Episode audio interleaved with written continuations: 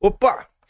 E aí, galera, beleza? Então, estamos começando aqui o nosso bate-papo que estava marcado desde semana passada com Douglas Garcia, a máquina. E aí, Douglas, como é que tá? Fala, Kim. Fala, pessoal. Prazer enorme estar aqui. Primeiramente, quero agradecer a oportunidade de estar aqui trocando ideia contigo, falando o pessoal.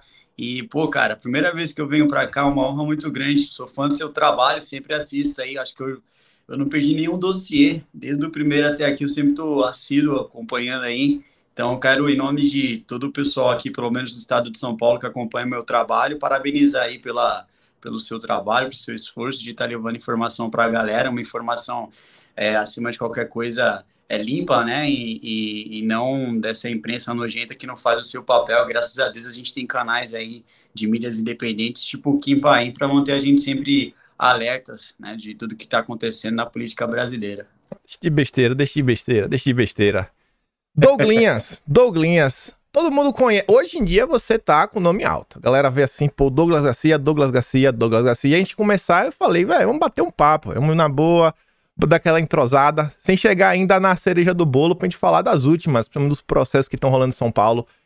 Eu tava perguntando, uhum. sei lá, Douglas Garcia, quantos anos você tem? Como foi esse processo aí, velho? Chegou na política quando? Então, eu comecei a, a, participar dessa questão política em 2013, quando teve aquelas manifestações do passe livre aqui em São Paulo. Não só em São Paulo, foi no Brasil todo na época. Foi uma eclosão de, de pessoas revoltadas contra o que estava acontecendo. Ninguém estava feliz, todo mundo satisfeito com a política brasileira. E você viu a galera se misturando, aquela coisa toda era black bloc, com gente levantando a bandeira do Brasil na Avenida Paulista, aqui no centro de São Paulo. Todos eles, eu fui em todos esses atos que aconteceram e começou até essa divisão, né? Começou aos poucos e se separando os grupos de esquerda, os grupos de direita. No ano seguinte, você teve a eleição de Dilma Rousseff, quando houve essa separação de fato da galera que queria o Fora PT, então você teve o crescimento, a criação do antipetismo, eu participei de tudo isso também, tava lá, tava sempre na rua, sempre fui bastante Agora, avesso. Peraí, dá só uma pausa aí. Tipo assim, tu falou que eu... tá aí desde 2013, veio com o pessoal, acompanhou, tava lá nos movimentos 2013, mas quando tu chegou lá, tu já, onde foi assim aquele momento tu falou, cara, ali eu comecei a entender sobre política. Em 2013, nesses movimentos, tu já entendia sobre política? Ou tu chegou lá meio que de supetão, tu estava insatisfeito com o que estava acontecendo no Brasil? Eu, pelo que eu lembro, eu ainda cheguei aí uma das movimentações, é, das manifestações que teve na minha cidade, só que a gente tava naquela, pô, cara, a gente tá muito satisfeito com o que tá acontecendo no Brasil. Eu não tava lá falando, ah, velho, eu sou antipetista, eu sou anticomunista, é, fora Dilma, porque, sei lá, porque não, a gente não pode deixar o Foro de São Paulo vencer no Brasil. Tu já tava nessa ou tu tava naquele sentimento de, sei lá, do cara que tava insatisfeito com as coisas que vinham acontecendo? Eu só tava no sentimento do cara que tava insatisfeito do que tava acontecendo. Eu era um verdadeiro ignorante para a questão política. Eu não sabia o que, era esquerda, não sabia o que, que era direita, não sabia o que, que era conservador. Eu só sabia que eu não gostava do PT. Na época eu não gostava do PT, nunca gostei do PT e não queria a Dilma mais lá no poder, mas eu estava insatisfeito com absolutamente tudo. A gente ouvia sempre escândalos de corrupção aparecendo na televisão, então eu fui para a rua, vou falar aqui, sendo sincero, eu fui para a rua com uma mentalidade revolucionária mesmo, de tipo, meu, tem que acabar com esse sistema, vamos fechar essa porcaria aqui, mandar esses políticos tudo pro inferno, entendeu? Eu fui para a rua com esse, com esse espírito mesmo, eu não sabia o que queria, só sabia que queria mudança.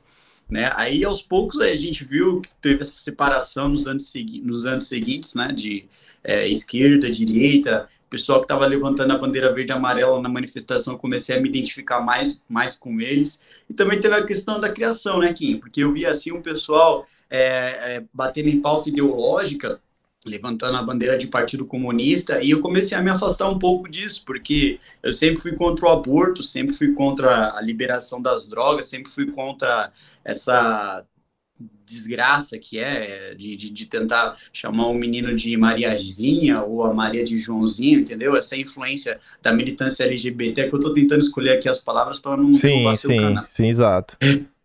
mas, mas isso daí, mas isso daí, a, a tua insatisfação na época, tipo assim, tu falou da criação.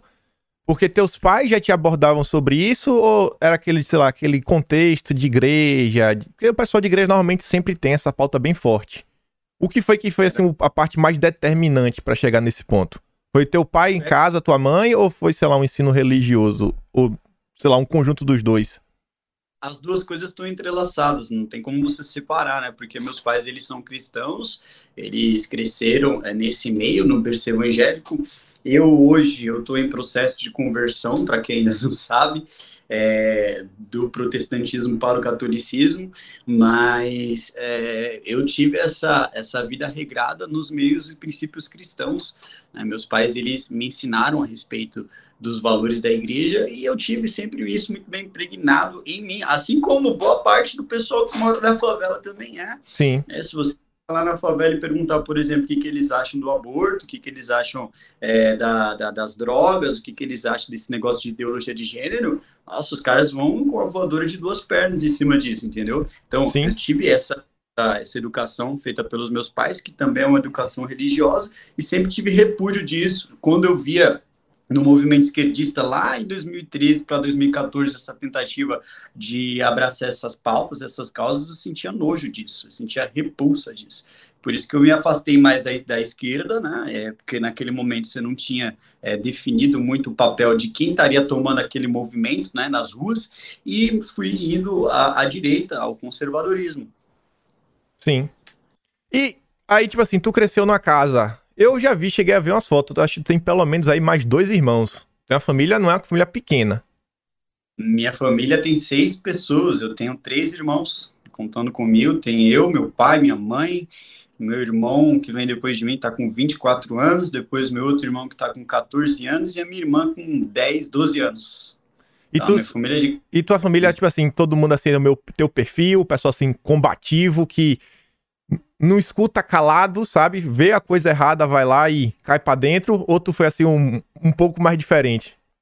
A minha família, eles têm um perfil bastante diferente um do outro, né? Mas é, meus pais, por exemplo, eles sempre nunca deixaram as coisas passar barato. Meus pais, eles sempre foram para cima, sempre que acontecia alguma coisa, seja defendendo os filhos, seja defendendo a própria honra no trabalho, eles sempre iam para cima. Então eu tirei um pouco dessa inspiração dos meus pais mesmo, né? Só que assim, se você quer saber a real, por que, eu sempre bati de frente, fui para cima e nunca deixei é, ninguém é, fazer esse tipo de coisa que é, por exemplo, é, abusar do, do, dos valores do povo, ou os caras querer roubar simplesmente aqui, seja na Assembleia, seja em qualquer outro lugar, é, ir para cima, representar, processar. Isso daí eu, eu adquiri com o tempo, não foi uma personalidade minha que eu cresci com isso, foi com o tempo de vida mesmo, principalmente na, na época de escola. Que, que eu fico bastante puto quando eu vejo alguém falando sobre a questão do bullying? Né? É, porque o pessoal que geralmente fala, ah, vamos lutar contra o bullying, vamos conscientizar contra o bullying. Falei, puta que pariu, se não for. Pô, desculpa, eu falei palavrão, não podia ter falado. Ah, relaxa, relaxa. Não, canal. é. Falei, meu, se fosse depender desse negócio de conscientização do bullying, eu jamais estaria aqui. Por quê?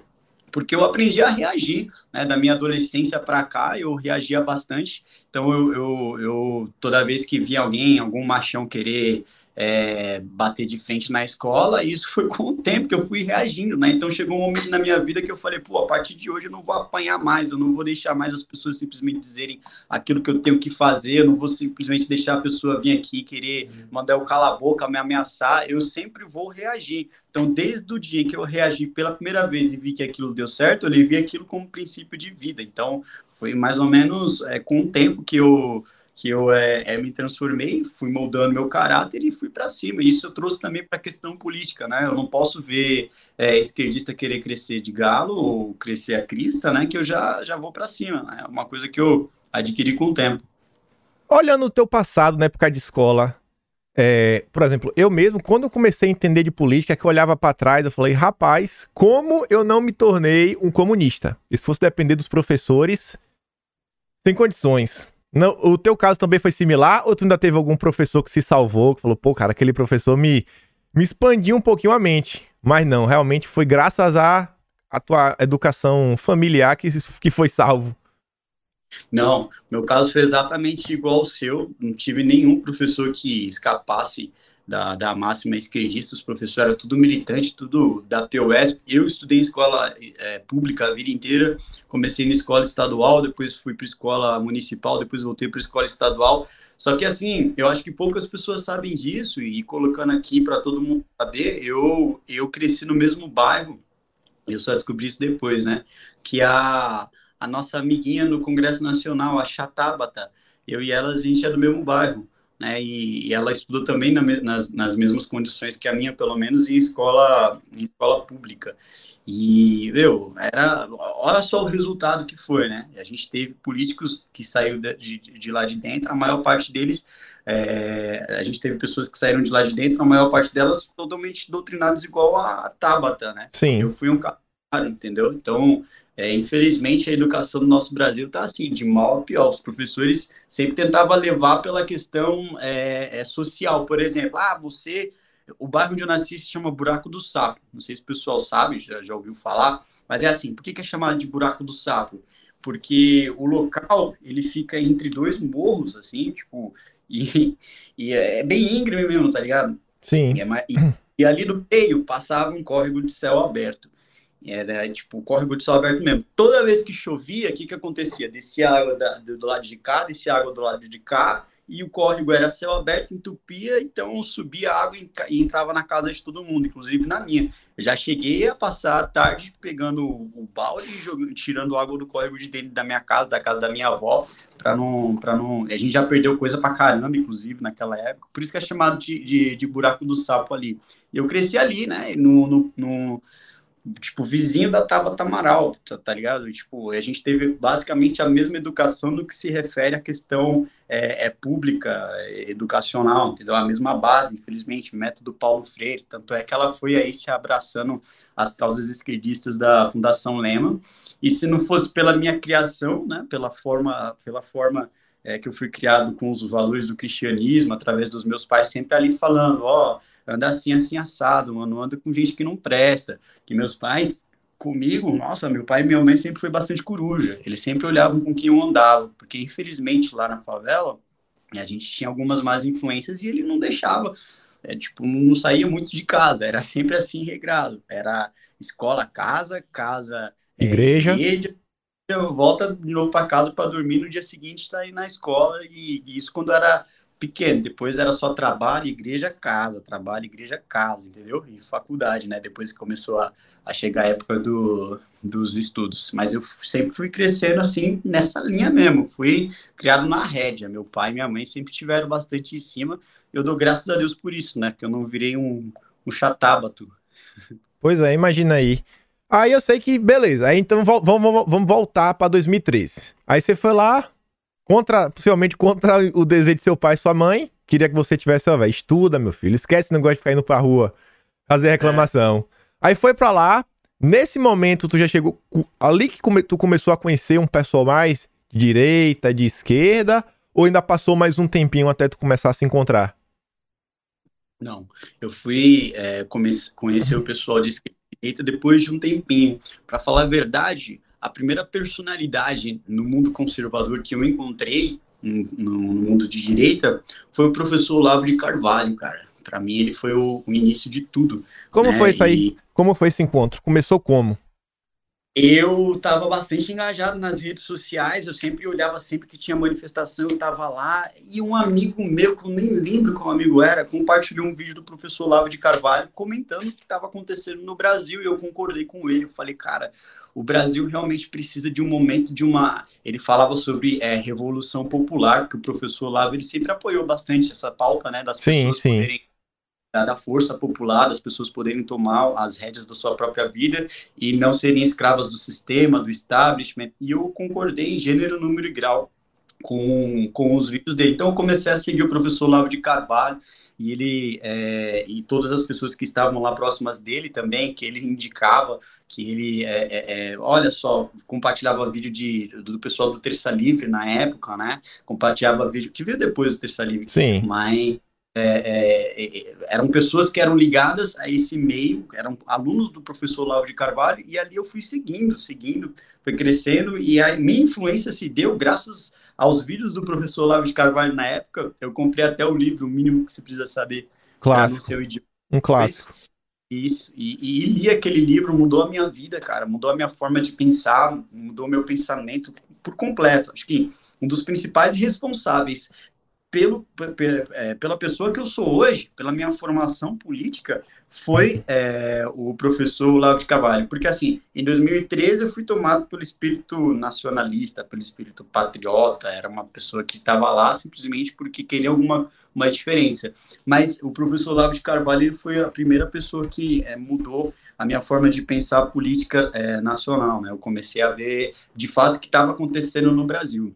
Aí depois do Olavo de Carvalho veio o, o Jair Bolsonaro, né, cara, quando eu conheci o Bolsonaro, não acreditei, eu falei, mano, esse cara aqui, olha só que diferença que ele tem, né? olha que cara da hora, porque, tipo, ele... A ele mesma é... coisa, a mesma coisa. E, engraçado o que é engraçado, Douglas? Antigamente, ah. na época do CQC, vez ou outro, o Bolsonaro ia. E, cara, eu não sei porquê. Na época que tinha TV a cabo, tinha a TV Câmara. Vez ou outra eu ligava. Eu lembro uma vez, eu vi Bolsonaro aparecendo, ele falou alguma coisa, cara. E depois ele apareceu no CQC. Eu devia ter, sei lá, uns 14, 15 anos. Achei. Não, talvez até um pouco mais.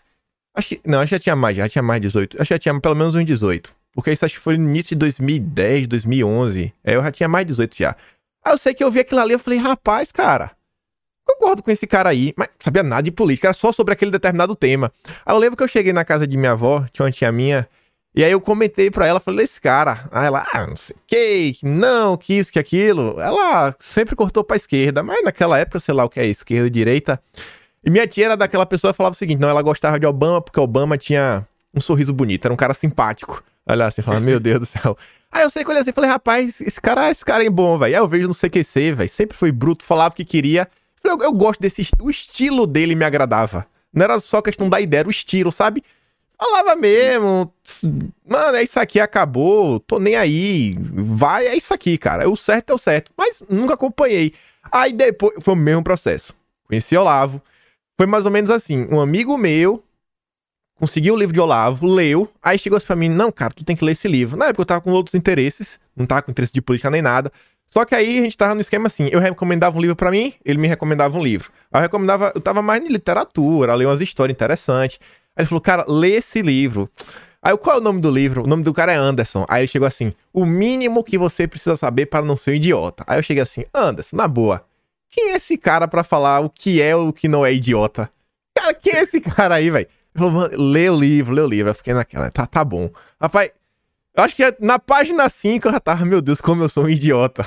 Como eu sou um idiota. Até o final do livro eu falei, cara, esse, esse, quem é esse coroa, velho? Vou ter que ir atrás desse coroa. Aí comecei a consumir, consumir, consumir, consumir. E aí foi indo. E aí que eu, depois que eu falei, cara, eu gostei dessas ideias aqui. Sei lá, eu consumi várias coisas de Olavo antes de começar a olhar a questão de política partidária. Olhar os políticos em si. Tava só aquelas discussões que ele já falava, de Lula, Dilma. Só que depois, quando eu comecei a ver, aí comecei a ver o mesmo esquema. Na época era o Facebook que bombava, não tava nem no Twitter. Aí tinha aquelas páginas lá de direita, direita opressora, direita isso, direita aquilo outro. Aí começou a aparecer o vídeo desse Bolsonaro, cara. Eu falei, rapaz, esse cara é bom, viu? Esse cara é bom. Vi logo aquele vídeo do, do, pre, do presídio de Pedrinhas. Ele fala, é só não roubar, é só não fazer isso que não vai pra lá, porra. Eu falei, cara, é esse. Esse é. Gostei desse cara. Gostei desse cara. Acho que foi pra bem mim, similar aí o processo. Pra mim foi a melhor entrevista que ele deu a, a, a jornalista perguntando, não, porque o policial militar havia jogado não sei quem de cima do seu que tinha que ter jogado de cima do prédio sobre o, o, um, um, bandido lá que o, que o, que o, que o polícia tinha, tinha pegado. Aí, mano, eu fiquei assim, quando eu conheci o Jair, e pode ter certeza que foi no lugar onde a galera menos imaginaria, porque eu não sei se vocês já viram, mas eu tenho esse dente aqui quebrado, é um é meio quebradinho, sempre sai nas fotos assim, meio estourado, que eu não vou mostrar agora, senão vai ficar cômico pra caramba. esse... eu tenho esse dente aqui quebrado, né? Se alguém um dia pegar uma foto minha e der o zoom, vai ver. E que isso? Eu andava de skate pra caramba, eu andava muito, né? E é, é, estilo street, né? Então eu pegava uma borda, ficava pulando e pá, era olho pra cá, olho pra lá, e ficava andando, tipo, na pracinha. E, tipo, nesse lugar mesmo, onde a galera olha e fala, não, ali só tem maconheiro, esquerdista, nojento, bababá, bababá. Eu tava lá, nem lembro onde era, acho que era na próxima, era na Praça Roosevelt, e veio um amigo meu e falou, olha esse cara aqui, pum, pum. Aí colocou o vídeo era justamente o vídeo do Jair brigando com a Maria do Rosário. Eita, entendeu? clássico, clássico, clássico. Aquele Aí a gente ficou lá assistindo, dando risada, dando risada. Pô, esse cara é da hora, não sei o quê. O nome do, desse cara, do, do, do meu amigo que mostrou, era Rodrigo Bispo, lembro disso até hoje. Aí foi ali que eu conheci o Jair, né? No, no, nesse meio, tá ligado? Tipo, andando de skate junto com os meus amigos. Ou seja, o Jair Bolsonaro, ele foi o primeiro a estourar uma bolha que é, é, conseguiu chegar a lugares que ele jamais imaginaria. Tipo, às vezes a gente olha assim, o pessoal que é, anda de skate, ou a galera que está em lugares assim que gosta de se vestir um pouco igual o hippie, que concorda, entendeu? Sim, sim. Já, ele conseguiu estourar essa bolha e por isso ele chegou onde ele está agora, né? Porque pelo jeitão bem espontâneo dele. Então, na, na época, eu conheci e foi um dos que realmente me levou a me engajar mais as causas de direita, as pautas de direita, porque eu sempre concordei com os posicionamentos dele em, é, quando estava na, na, na, batalha como deputado federal, né, e eu fui aos poucos sempre me engajando no meio do, da militância conservadora, da militância de direita, por causa dessas duas figuras. O professor Olavo de Carvalho, que foi o primeiro que eu conheci, e depois o, o então deputado federal Jair Bolsonaro. É, depois, inclusive, teve uma, uma manifestação que eu fiz em apoio a ele, depois que ele votou durante o, o impeachment da Dilma Rousseff, né, fez lá aquela aquela homenagem ao Carlos Alberto Brilhante Ustra, e o Partido Verde, na época, olha só, não, não, esqueci, o Partido Verde, na época, entrou com um pedido de cassação do mandato dele na Câmara dos Deputados, e eu fiquei desesperado, falei, cara, não pode caçar o mandato desse cara, não pode caçar o faz alguma coisa aí. Tinha uma página no Facebook chamada Reaças SP, que eu tinha mandado mensagem para essa página pedindo, eu falei, oh, por favor, vão lá, faz um ato em apoio a esse cara aqui, porque a gente precisa organizar um ato aí, meu, vamos caçar o mandato dele. Aí não sei quem tinha mandado uma mensagem para mim, falou, faz um ato aí você então em São Paulo. Eu falei, ah, beleza. Aí eu peguei e criei um evento lá, manifestação em apoio a Jair Bolsonaro. Mano, em uma hora, uma hora, sem brincadeira, a cada uma hora, mil pessoas confirmavam presença. Duas horas, duas mil pessoas confirmavam presença. E assim sucessivamente. A cada hora que passava, era mil pessoas confirmando presença. E eu, caramba, mãe, agora o que, que eu vou fazer? Eu não sei organizar ato, não sei fazer nada. Eu tava desesperado. Isso, isso tu tava sozinho. Tu tava sozinho, não conhecia ninguém. Tu tava em casa, meteu o louco, e falou: Ah, eu vou, eu vou defender esse cara, bicho. Isso, era, era no, no inverno de 2016. Era mais ou menos no, no finalzinho de, de, Inverno não, mas tava frio pra caramba. Era Sim. abril de 2016. Tava um frio desgraçado, eu lembro até hoje. Tava lá é, dentro do quarto, lá na favela, lá no buraco do sapo, só tinha um, um computadorzinho que, eu, que, que meu pai tinha comprado para mim. E eu falei, mano, vou criar aqui o evento, criei o evento lá e o pessoal confirmando presença, confirmando presença. Aí chegou, a gente marcou pro dia 1 de maio essa manifestação, né? E, mano, eu fiquei muito nervoso, fui lá protocolar o ofício na polícia. Era tipo, era tudo muito novidade para mim, sabe? Eu, eu tava, eu, eu sempre era acostumado a, a participar sem nunca ser aquele que levava é, é, à frente, aquele cabeça que organizava a situação, entendeu? Eu estava muito nervoso, fui lá na polícia, pedi para eles participarem do ato para fazer a organização etc. A gente teve até que mudar o local, porque inicialmente a gente tinha marcado na Avenida Paulista, mas dia 1 de maio e um bando de comunistas lá encheu o saco, então a gente mudou para o Largo da Batata e aquele dia foi muito bacana, porque foi, o, o, foi a primeira vez que eu conheci o Gil. O Gil ele foi nesse dia também, o, o Gil e, e, ele já era assessor do Eduardo Bolsonaro. Ele levou o Eduardo nesse dia também, nesse ato, né? No Sim. dia 1 de maio, lá da Batata. Então foi o Gil, foi o Eduardo, fui eu. Tem vídeo desse dia até hoje, cara. Às vezes eu coloco o TBT lá, marco a galera, né? Falo TBT, primeira manifestação em apoio a Bolsonaro aqui é, é, em São Paulo. E foi nesse dia mesmo que eu conheci é, o Edson Salomão, o Jorge Luiz são fundadores do movimento conservador hoje. Foi a galera toda que, que hoje está na coordenação do movimento que participou desse ato. E ali nós inauguramos o então Direita Paulistana, que depois virou Direita São Paulo e que hoje é movimento conservador. Porque nós levamos uma coisa é, que nós jamais poderíamos deixar de ter, que foi a, a persistência e a insistência no trabalho de angariar a militância conservadora. A gente está fazendo uma manifestação hoje, mas no próximo domingo, no próximo sábado, a gente vai reunir essa galera no Centro Cultural São Paulo. E foi crescendo aos poucos, né? Todo sábado a gente sempre se reunia lá e foi crescendo, crescendo. A gente pegava um, um artigo do professor Lavo de Carvalho, destrinchava esse artigo, discutia sobre isso, e num lugar completamente comunista, quem conhece Centro Cultural Paulo sabe que ali só tem comunista, a gente foi crescendo. Né? Então, graças a essa manifestação em apoio ao Bolsonaro que a gente fez, a gente se encontrou e sempre é, teve essa insistência, consistência religiosa de se encontrar sempre e fazer o movimento crescer. Ou seja, o movimento conservador é uma cria do PT e do PV. Eles criaram vocês.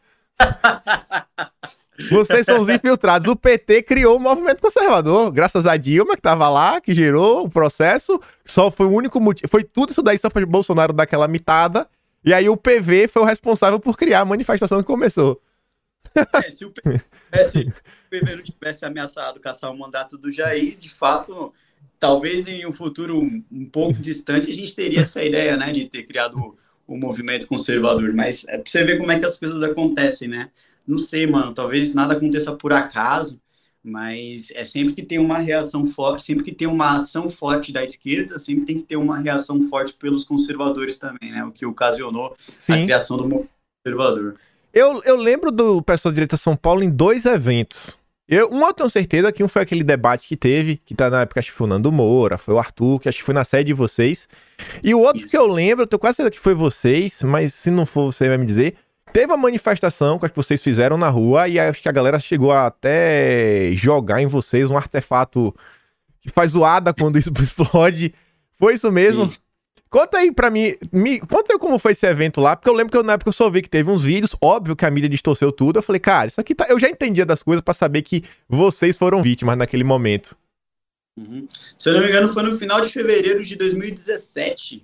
Dá uma olhada aí, Sté, pra ver se você acha. Foi a marcha contra a lei de imigração, quando jogaram Sim, uma bomba. Isso né? mesmo. Nós... Marcha contra a lei de imigração.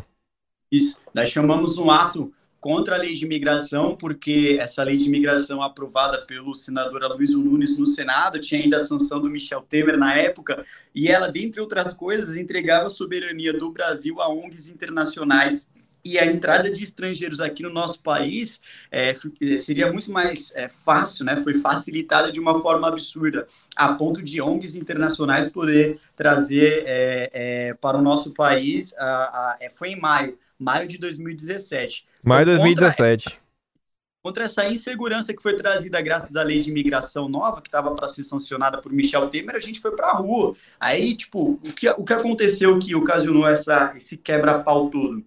Quando você fala de questão migratória, de multiculturalismo, você já envolve uma, uma das pautas da agenda globalista, que é a Agenda 2030 Sim. da ONU, e quando você fala sobre isso, você deixa o pessoal dos Antifa tudo oriçado, você deixa o pessoal de extrema esquerda tudo. Entendeu? Por quê? Porque você está falando de guerra cultural também. Tá falando, e, e a guerra cultural, é, o pessoal tem que entender que é uma das coisas mais sensíveis e mais é, violentas também por parte da esquerda. Eles não aceitam perder a guerra cultural. Então, a lei de imigração abria as portas do Brasil para essa questão do multiculturalismo também. Né? A gente via isso com uma certa ameaça, e você tinha também o professor Lavo de Carvalho falando muito sobre isso. Já estava falando sobre isso.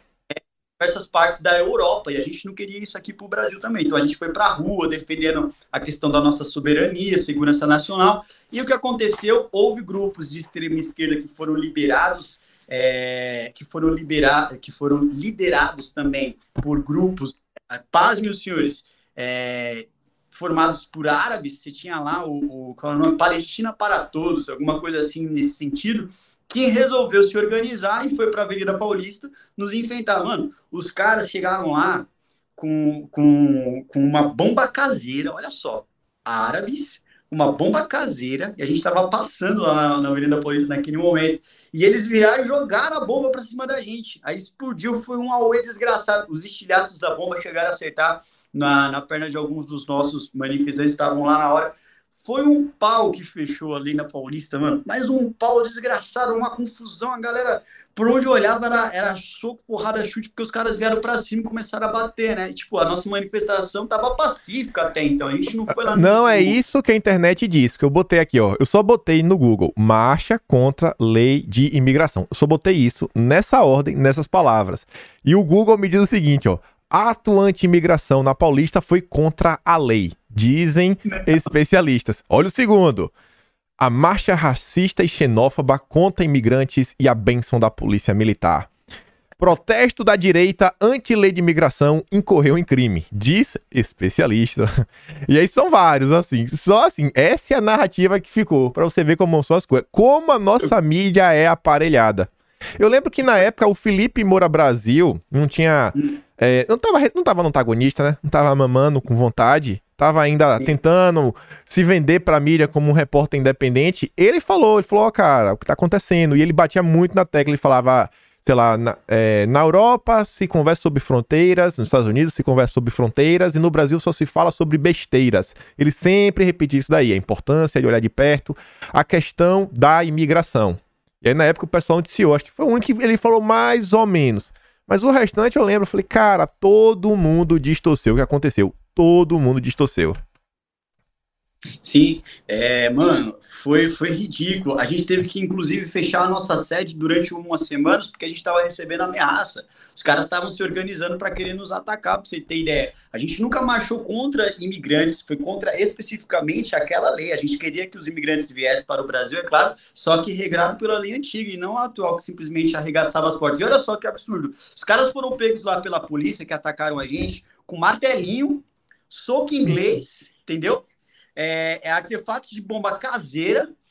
Quando a gente chegou na delegacia, foi todo mundo para delegacia, né? Todo mundo tava lá, aquela coisa toda. Quando a gente chegou na delegacia, os caras não sabiam sequer falar português, mano. Os caras os cara não sabiam português. Tinha gente lá que, tipo, tentava se comunicar não sabia. E pior, lá na delegacia tinha no mínimo, sei lá, uns 20 advogados já preparados para conseguir atender os caras. E ninguém sabia qual era o nome do, do, do dos caras que tava lá. Tipo, ah, eu tô aqui advogando para fulano. Tá, qual é o nome do, do, do fulano? Foi, eu não sei o nome dele, só sei que eu tô aqui para defender, tá ligado? Tipo, tava tudo muito bem orquestrado, justamente para tentar fazer com que a gente fosse é, os vilões e eles as vítimas, né? Porque, é claro, teve um jornal até que colocou é, é, atacam transeuntes da Avenida Paulista. Lógico, você vai estar transeuntes na Avenida Paulista com soco inglês, com martelinho, né? De, dentre outras coisas, preparado para atacar, porque é assim que transeuntes andam na Avenida Paulista. Mas isso foi bem no nosso comecinho lá do, do, do Direita São Paulo, né? Hoje o movimento conservador, que a gente enfrentou. A gente teve muitos outros episódios também, que a gente sofreu ataques por parte dos antifos, por parte do, de, de, grupos assim de extrema esquerda.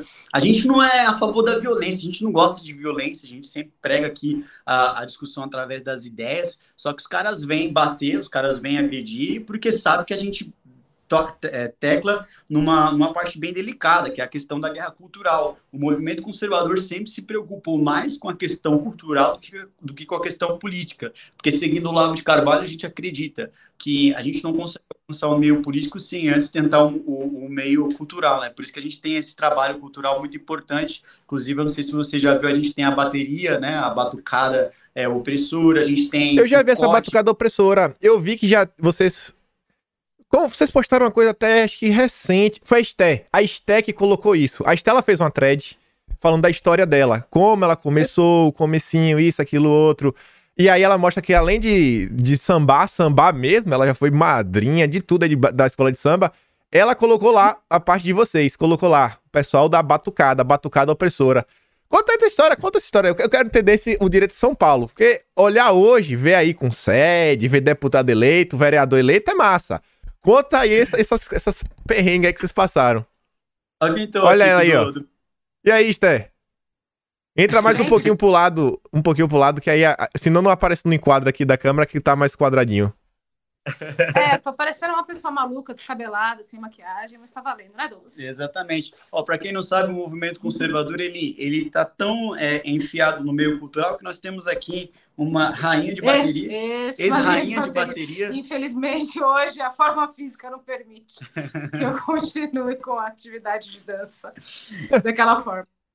Mas não fui muita coisa em escola de samba. Eu passei muito tempo da minha vida em escola de samba, então eu fui madrinha de bateria, fui comissão de frente, eu fui ritmista. Tanto que no dia da manifestação eu tava tocando ripa, né?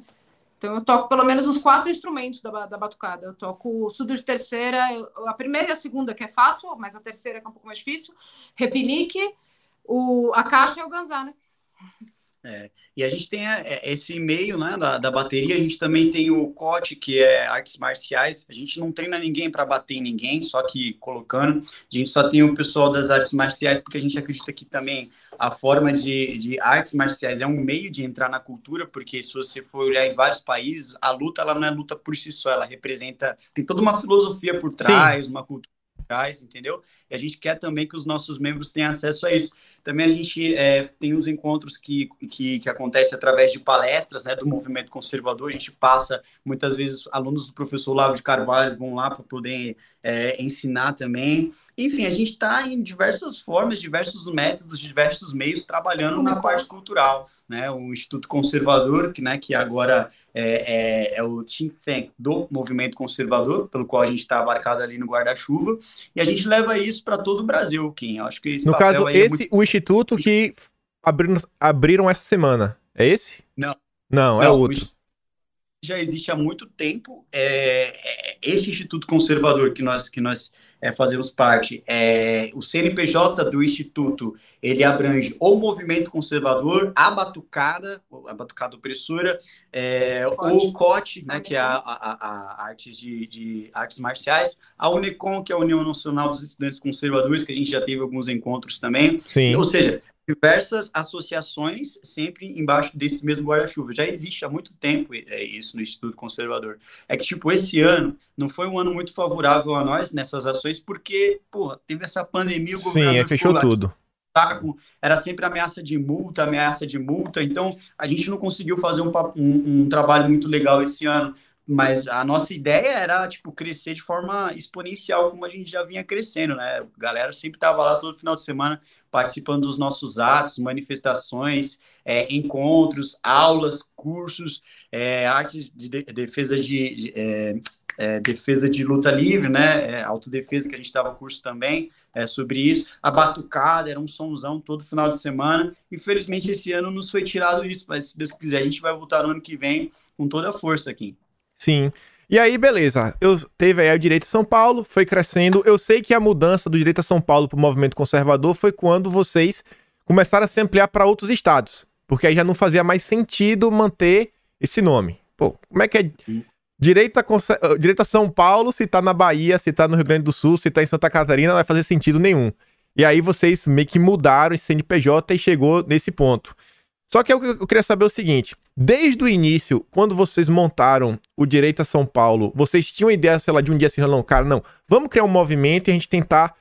E além da questão só cultural e tudo, vamos também pensar na questão política partidária. Isso já estava lá no início? Já, tinha, já era um dos focos? Não. Em 2017, quando depois da marcha contra a lei de imigração, acho que foi no segundo semestre de 2017, o Edson Salomão, junto com o Jorge Luiz, me chamaram para conversar. A gente foi numa padaria, até hoje eu não esqueço. E eles conversaram comigo e falaram: oh, a gente precisa lançar alguém como candidato. E eu acho que isso é importante porque o movimento ele vai ter uma representatividade numa casa legislativa. E você, Douglas, você tem um alcance grande nas redes sociais. Na época eu não tinha nem página, era só o meu perfil do Facebook, mais nada. Você sempre teve uma boa oratória, sempre gostou aí de participar de manifestação e parece que a galera gosta bastante de você. Então, você não quer ser candidato, não? Eu falei, pô, cara, não quero, não quero. A primeira vez que o Edson Salomão propôs para eu sair candidato, eu não quis. Eu falei que eu não queria porque eu sempre tive esse espírito de ativista militante e eu sei que dentro da Casa Legislativa você não pode ter o mesmo espírito. Por exemplo, eu sempre gostei de invadir a audiência pública do pessoal, entendeu? É, de causar lá dentro, entendeu? De levar chute, de levar xingar. Não é à toa que ele sobe na tribuna eu, e fala sobre desobediência civil. Eu gosto, eu gosto né? Eu, eu gosto de, desse enfrentamento. E esse tipo de coisa eu não ia poder ter numa casa legislativa, porque, porque tem que se comportar, tem que ter aquela coisa chata de decoro parlamentar. Mas não foi só por isso também. A gente sempre tinha é, deficiência com espaço, né? Então, por exemplo, quando a gente começou, eu, eu entrei no movimento de, uma semana depois que eles fundaram, tá?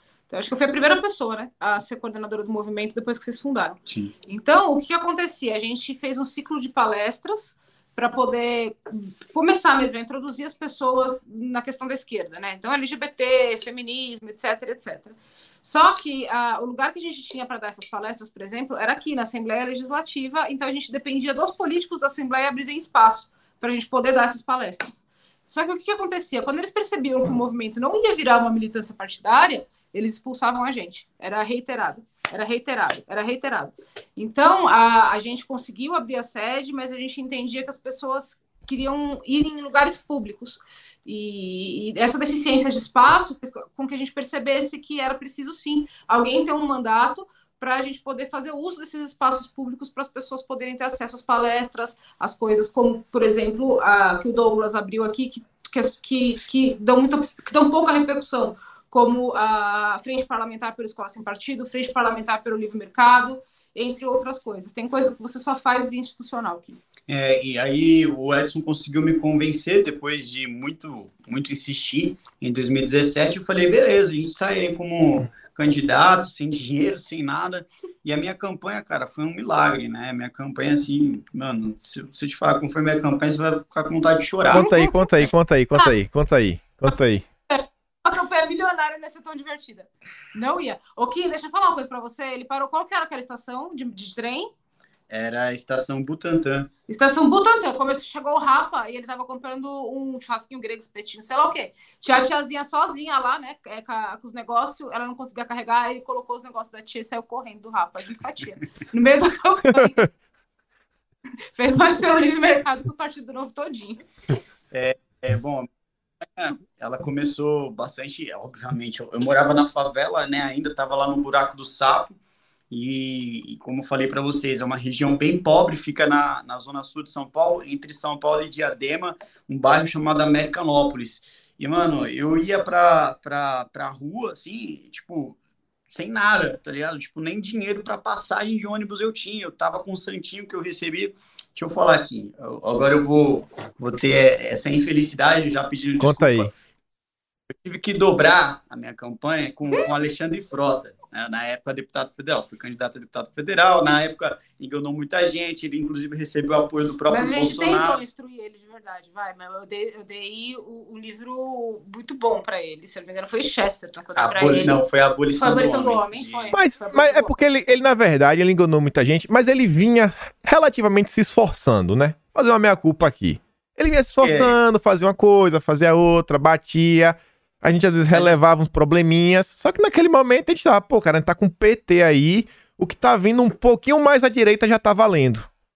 Mas assim, falando a real mesmo, agora alguns podem até me xingar e pá, mas ah, eu realmente aceitei dobrar com o Alexandre Frota porque ele ofereceu ajuda. Eu não tinha nada, mano. Eu não, não tinha como. Eu não, nunca ia conseguir ser eleito, é, tipo, só com o celular lá, tipo, o pouco alcance que eu tinha, entendeu? É, tentando falar com o pessoal pedindo voto para mim. O Alexandre Frota, na época, ele tinha um comitê de campanha dele. É, nesse comitê de campanha tinha a estrutura de um estúdio onde podia conseguir fazer vídeo, mais ou menos parecido com esse estúdio. É que o pessoal não está tendo a mesma visão que eu estou tendo.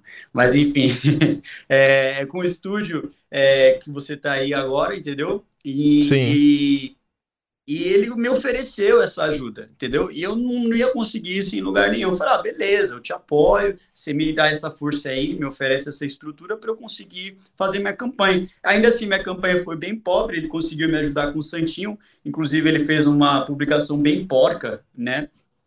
Ainda esse ano jogando a cara que ele me ajudou em algumas coisas, porque é lógico, né? Quando você ajuda uma pessoa, você não espera que, tipo, no futuro ela vai é, te retribuir de alguma forma. Você ajuda porque você quer. Ele não, começou a jogar na cara. Porra, quando você era um. Ele publicou assim nas redes sociais. Quando você era um morto de fome, ninguém olhou para você. Pode, o pessoal pode perguntar aí quem viu essa, essa publicação dele foi assim extremamente infeliz. Quando você era morto de fome, ninguém olhou para você. Quando você nunca tinha pisado numa churrascaria, eu te levei eu ajudei você, ajudei a sua mãe, ajudei seu pai, entendeu? Ele falou dessa forma. Eu falei, mano, que coisa mais ridícula, entendeu? Expor isso daí para para todo mundo. Isso não tem nada a ver com, com, com, a questão política, não tem nada a ver com o que a gente está vivendo hoje em dia, da, da realidade política.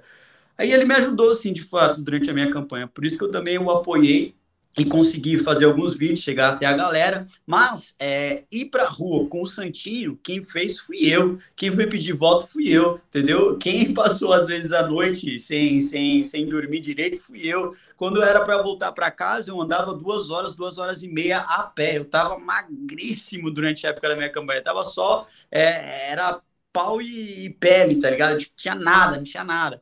E, tipo, tinha uns amigos meus que chegavam e, pô, cara, você comeu, você tá precisando de alguma coisa? Eu morria de vergonha na época é, de, de, de, falar com eles. Eu vivia numa pensãozinha, tive que sair do lugar onde eu morava, porque começou a aumentar um pouco a minha fama, né? É, as redes sociais começaram a, a, impulsionar e eu recebi uma ameaça. Teve um moleque lá que chegou e falou: é, você é o deputado do Bolsonaro, né? Vai morrer. Aí eu peguei, saí de lá, fui para a Baixada Santista, fiquei um tempo, depois eu voltei para São Paulo para continuar minha campanha, fiquei morando é, na rua Bom Pastor, fica ali no Ipiranga, Sacomã, mais ou menos. Fiquei um tempinho ali morando numa pensãozinha de favor, que é um amigo meu, e era extremamente apertado. Eu acho que tipo, um banheiro era maior do que, do que aquele quarto onde eu morava, só cabia eu e mais nada. Tipo, era apertado, era época de calor ainda, que era campanha, não tinha ventilador, não tinha nada, uma cama velha de um, de um senhor que morava lá e foi embora. E, mano, eu, eu acordava todo dia de manhã e pensava, ou eu vou ser eleito ou eu vou ser morto. Porque eu pegava o santinho, eu pegava o santinho e me metia lá no meio de um monte de esquerdista. A galera, talvez que me acompanhou na época, é, pode testemunhar. Eu entregava o Santinho, sempre tinha alguém do meu lado me enchendo o saco, cuspindo, empurrando. Inclusive, foi um esquerdista entendeu? que te elegeu. Né? E, e, meu, foi bem, foi bem tensa essa época da, da, teve, da campanha. Teve, teve um episódio que teve uma live dele que deu quase um milhão e meio de visualizações, Isso, teve. Teve dois milhões de visualizações. Ele, eu não sei, eu não teria, mas eu, eu, eu, eu tinha batido naquele cara. teve um esquerdista que ficou me enchendo o saco, né? Assim como muitos outros, e eu, eu não reagia, eu só entregava, falava do eu fazia mais campanha para o Bolsonaro do que para mim, né, na minha campanha, porque eu, eu realmente eu, eu suspeitava que eu seria eleito, só que pelo consciente eleitoral, ser puxado, né, tipo, bem, bem, bem, puxado mesmo. Eu estava tentando fazer ali 35 mil votos para tentar é, ser puxado por uma cadeira. É que na época eu acho que a única que a gente pensava que seria eleita de fato deputada estadual era a Janaína Pascoal para poder puxar outros deputados junto com ela e eu queria ser um desses puxados. De fato eu fui, puxado pela deputada Janaina Pascoal. Eu não consegui fazer uma cadeira sozinho aqui na Assembleia Legislativa. Mas é, a quantidade de votos, mano, me surpreendeu muito, cara. Teve tipo, quantos eu, votos no total? Eu, eu, imaginava, tipo, 30 mil, 35 mil, porque isso já me elegeria. Sim. 23 mil elegendo deputado estadual aqui em São Paulo em 2018, pelo PSL. Só que 74 mil, 351 votos, quando eu vi aquilo, eu comecei a chorar, entendeu? Eu fiquei pensando, puta, cara, quanto sofrimento, entendeu? Eu entregando o santinho, alguns rasgavam, alguns cuspiam, alguns olhavam para mim e falavam, eu não voto em bandido. Tipo, pô, mas você não me conhece, cara, você não sabe de onde eu vim, como é que você pode estar me chamando de bandido? Jogava o santinho de volta na minha cara, nem sequer olhava para mim, entendeu? Eu entregava. É, é, é, eu ia lá conversar com o pessoal, nem sequer me dava atenção. Outros olhavam, mano, você não vai ser eleito, você tá louco, olha para você. Você não tem dinheiro para ser eleito, você tem que gastar aí 5 milhões de reais, que eu acho que foi mais ou menos isso que o Rodrigo Maia deve ter gastado, fez a mesma quantidade de votos que eu. É, meu, você tem que gastar muito dinheiro, você não é ninguém para você, você não vai chegar lá. E eu acabei conseguindo ser eleito, né, pela graça de Deus, pela graça do povo também, que me deu essa cadeira, me deu essa oportunidade de chegar aqui e, mano, eu faço, eu tento fazer valer a pena todo dia. Né? Todo dia que eu entro aqui na Assembleia, eu penso, não, eu tenho que fazer valer a pena. Porque esses quatro anos de mandato que eu ficar aqui dentro dessa Assembleia, não vai ter um dia que eu não vou, é, tipo, parar para pensar se eu vou dar trabalho para a esquerda. Eu quero mesmo dar trabalho, tipo, eu, eu, eu cavo mesmo, entendeu? Tipo, tem dias que eu tô aqui, eu não, tipo, o estado de São Paulo é gigantesco, tem, tem trabalho pra caramba para fazer, mas eu não, eu não consigo me conformar quando eu vejo, é, tipo, pessoas que fazem parte do poder legislativo, e principalmente os conservadores, os caras conseguem não fazer nada, entendeu? Isso me deixa muito, muito, muito nervoso. Eu falo, mano, eu tô aqui me matando, tentando um tempo para conseguir atender a questão estrutural, porque a questão ideológica tem muita para a gente correr atrás, pra gente é, realizar, para a gente poder representar, é processo, é representação e tudo. Eu tento fazer valer a pena todo dia que eu tô aqui, porque eu não cheguei aqui à toa, entendeu? As pessoas é, confiavam em mim, eu sofri pra caramba para estar tá aqui e eu vou fazer a voz dos conservadores ser representada aqui dentro. Então eu não consigo entender como é que tem alguns, alguns é, representantes do povo que conseguem, tipo, ficar mais tranquilos, entende? Eu olho assim mano, não dá para entender, eu tô, eu tô aqui sufocado, tipo, processo pra caramba. Estou com mais de 40 e tantos processos citados já, outros é, que envolvem outras ações, mas, tipo, se, se eu, se, se, isso fosse mais descentralizado, entendeu? Se outros também fizessem exatamente a mesma coisa, eu acho que os conservadores teriam muito mais força, muito mais poder, muito mais vitórias, os conservadores teriam muito mais é, acesso às coisas, entende? A gente teria muito mais sucesso se existisse uma descentralização de ataque. Eu falo mesmo essa palavra, descentralização de ataque, entendeu? Porque se você ataca, você recebe de volta, entende? Então a quantidade de processos que eu tenho, representações que eu tenho contra mim é gigantesca. Eu não consigo, tipo, aguentar tudo sozinho, entende? Então, tipo, é, é até aproveitando aqui, Kim, eu sei que eu mudei de assunto para falar sobre isso, acho que eu acho que eu considero isso importante. Fala você aí, cara. Fala aí, o microfone é seu. Vai que é tua. Você, você conservador que está assistindo nesse momento, a importância da gente ocupar os espaços de poder jurídico é gigantesco, entende? Ocupar espaço no Ministério Público, no Tribunal de Justiça, na Defensoria Pública, ocupar espaço em tudo quanto é canto, não só ocupar espaço nas casas legislativas, não, não é só eleger deputado federal, não é só eleger deputado estadual, entendeu? Eu tô aqui, mano, essa semana cheio de novidade contra mim, entendeu? É que eu não vou, não vou dar aqui o prazerzinho de, de, de falar é, para esses bandos de nojento, mas é cheio de novidade, tá entendendo? Tem que vir para nossa parte também, tem que vir defesa da nossa parte também, só que tá faltando participação dos conservadores também em, em, em todas essas questões que envolvem é, conselho regional, conselho municipal, conselho estadual, defensoria pública, tribunal de justiça, ministério público. A gente tem que começar a treinar uma galera para ocupar esses espaços, porque Sim. senão a gente está entendeu? O pessoal fala, ah, Douglas, representa processo, eu represento o processo, não tenho medo, eu vou lá e faço. Só que assim, quem é que vai estar do outro lado para poder julgar? Quem é que vai estar do outro lado para poder é, é, pegar essa representação e dar um parecer do Ministério Público? É o promotor de justiça que fez lá em São Francisco, que recebeu cargas e cargas de doutrinária gigantesca, que vai decidir favorável a um esquerdista, entendeu? Então a necessidade da gente ocupar esse espaço é gigantesca. Desculpa aí tomar esse não, tempo. Não, não, não, não. Cara, eu achei esse um tema bem interessante. Eu venho comentando sobre esse vídeo, falando algumas coisas. Eu, sobre esse assunto, eu falo sobre diversas coisas. Por exemplo, hoje eu acho que a gente, enquanto direita, o pessoal tá amadurecendo. Porque acho que, olhando assim o pessoal direita e olhando enquanto indivíduo, pelo menos meu próprio caminho, eu acho que todo mundo meio que vem parar na direita, assim, no entendimento ideológico, pode falar assim. Você primeiro tem aquela insatisfação, depois vem os, ah, voltou. Tinha ficado preto aí tua tela, mas voltou. Então, você primeiro tem aquela insatisfação assim ideológica. Você escuta, você fala, pô, cara, eu não concordo com essa ideia, eu concordo com essa. Aí o cara começa a entender. Começa a entender direita, esquerda, comunismo, conservadorismo. Depois, o cara começa a entender a importância de ocupar o espaço político. E o espaço também cultural. Só que dentro do espaço político, eu acho que no início uma parte da galera entende o seguinte: pô, a gente tem que ter um presidente, a gente tem que ter um deputado, a gente tem que ter um governador. E ele, acho que hoje já começa a se olhar, tipo assim, o próximo passo são, por exemplo, as autarquias. Você acabou de falar a questão do espaço jurídico, mas eu já amplio para as autarquias. Hoje em dia se discute sobre o 5G, como é que vai fazer isso, como é que vai fazer aquilo outro. E aí eu, por exemplo, em vídeo sempre trago, falo, ó, oh, galera, a Anatel vai ter um papel fundamental na discussão das autarquias, ou na discussão do 5G. A Anatel é uma autarquia. A gente tem que ter quadro para colocar pessoas lá na Anatel. A gente tem que ter quadro para colocar pessoas numa CGU, numa DPU, num STJ, num STM. Não se resume ao STF. É, hoje, a gente discute muito o STF, mas tem a quantidade de autarquias que tem ao redor do, do Brasil é absurdas. Hoje, graças a Deus, a direita já está discutindo sobre presidência da Câmara dos Deputados e presidência do Senado. Ontem mesmo trouxe um vídeo para mostrar para a galera, falou o seguinte, olha só, Rodrigo Maia criou uma nova frente aí para ficar fiscalizando o leilão do 5G, colocou uma deputada do PC do B. Olha aí, isso aí é a função do presidente da Câmara. O Rodrigo Maia, ele já estava ameaçando a Anvisa de abrir uma CPI. Quem determina se vai abrir ou não, no final das contas, também é um presidente da Câmara. Falando do 5G, eu falei pra galera, falou, oh, gente, quem tá hoje com a comissão de, acho que é comunicação e tecnologia, é o PDT de Ciro Gomes. Já pensou se eles ficam pro ano que vem? E quem dá uma aula da importância dessa ocupação de espaços e, e ampliou e que me deu o primeiro estalo, na verdade, foi o Ciro Gomes.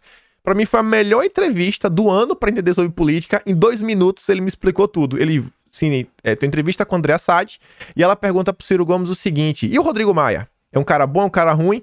E em dois minutos ele fala: é um cara bom, é um cara que dá para contar, é um cara de palavra, o pai dele era comunista, e o Rodrigo Maia foi o ponto central para unir a esquerda, porque a gente viu que a gente não tinha como ganhar, então a gente procurou alguém que juntasse o, a, o limite que dá para conversar, né? A frente ampla, o centro democrático, como eles se chamam, junto com o pessoal da esquerda. E o Rodrigo Maia foi o cara que conseguiu atenuar danos. E é o exemplo clássico que o Ciro Gomes dá. Ele fala, ele entregou a relatoria do pacote anticrime pro Marcelo Freixo.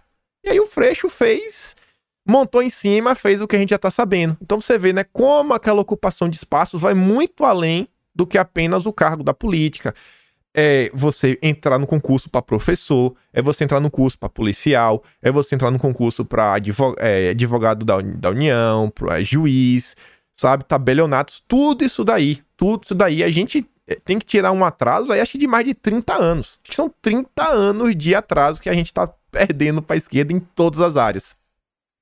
É isso aí, Kim. E é tipo, a nossa a nossa principal função hoje, eu digo, não é nem brigar é, para ter a nossa vontade de ser respeitada, mas a nossa principal função hoje é sobreviver, entendeu? Ah, os conservadores hoje, a nossa briga é por sobrevivência, porque eles querem a todo momento querer, tipo, dizimar mesmo, entendeu? Tem o extermínio dos conservadores, tá ligado? Tipo, você não tem força, você não tem a mesma força que eles, em nível de aparato estatal. Você tem um estilingue brigando contra um canhão, entendeu? O Rodrigo Maia, o que, que ele tem nas mãos?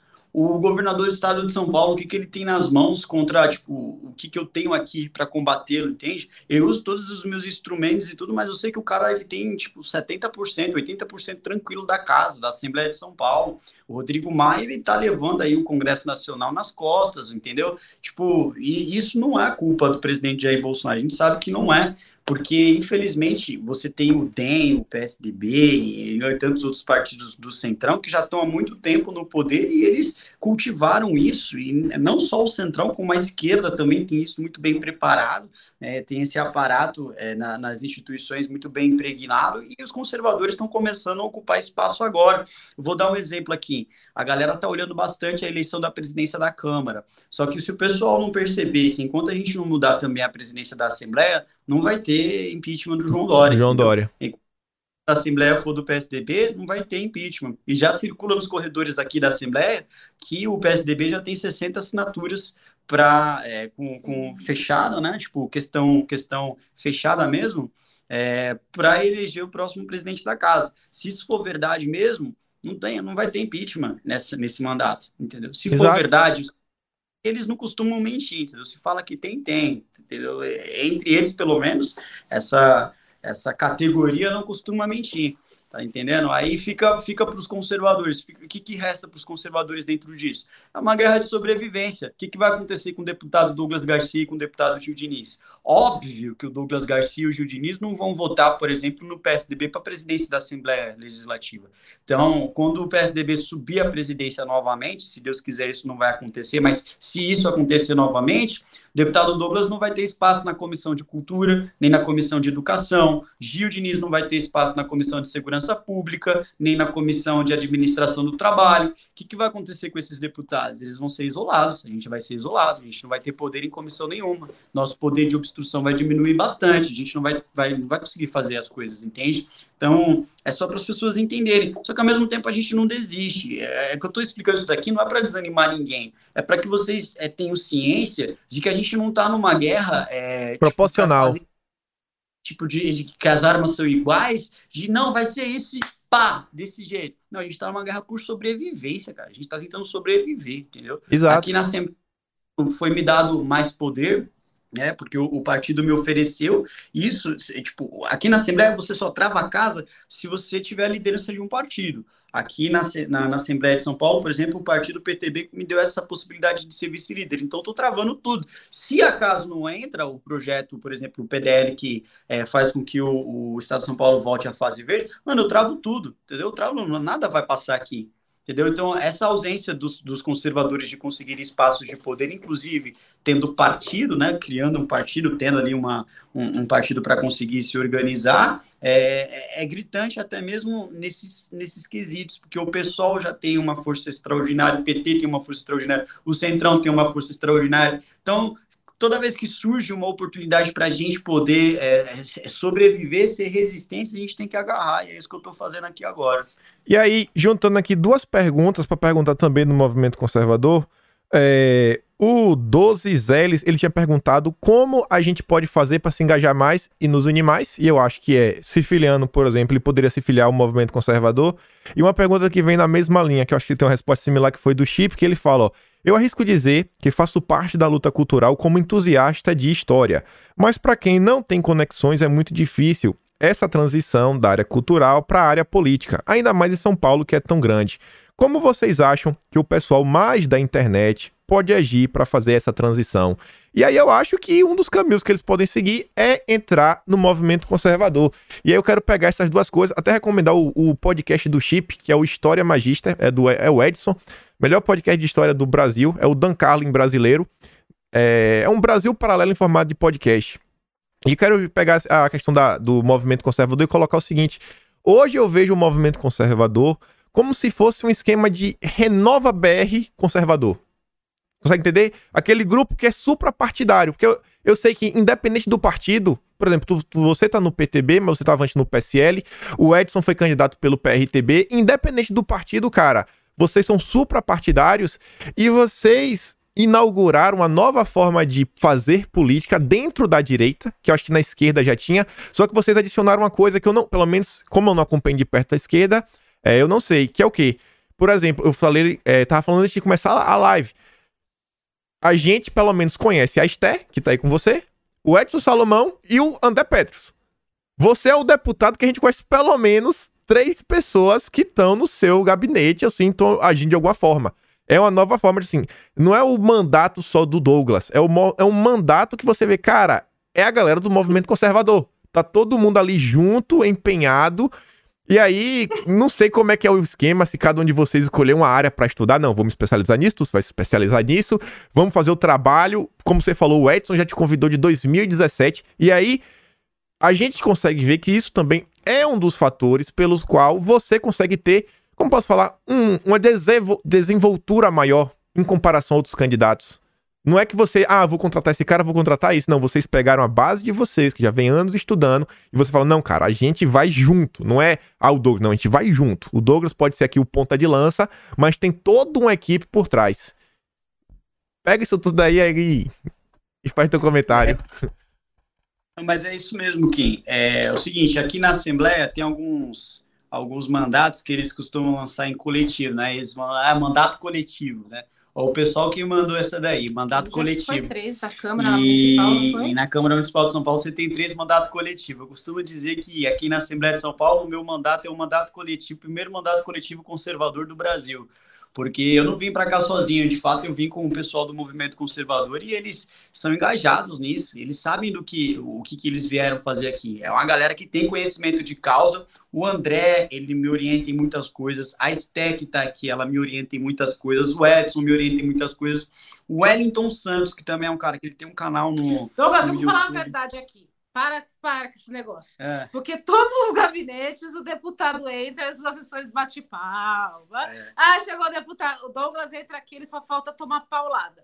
Ele só falta tomar sapatada. O, o Petros me falou que no início você tava de salto alto. Eu até fiquei na dúvida que salto alto que ele tava falando. Ele falou que deram um puxão de orelha em você. Aí você voltou pra terra.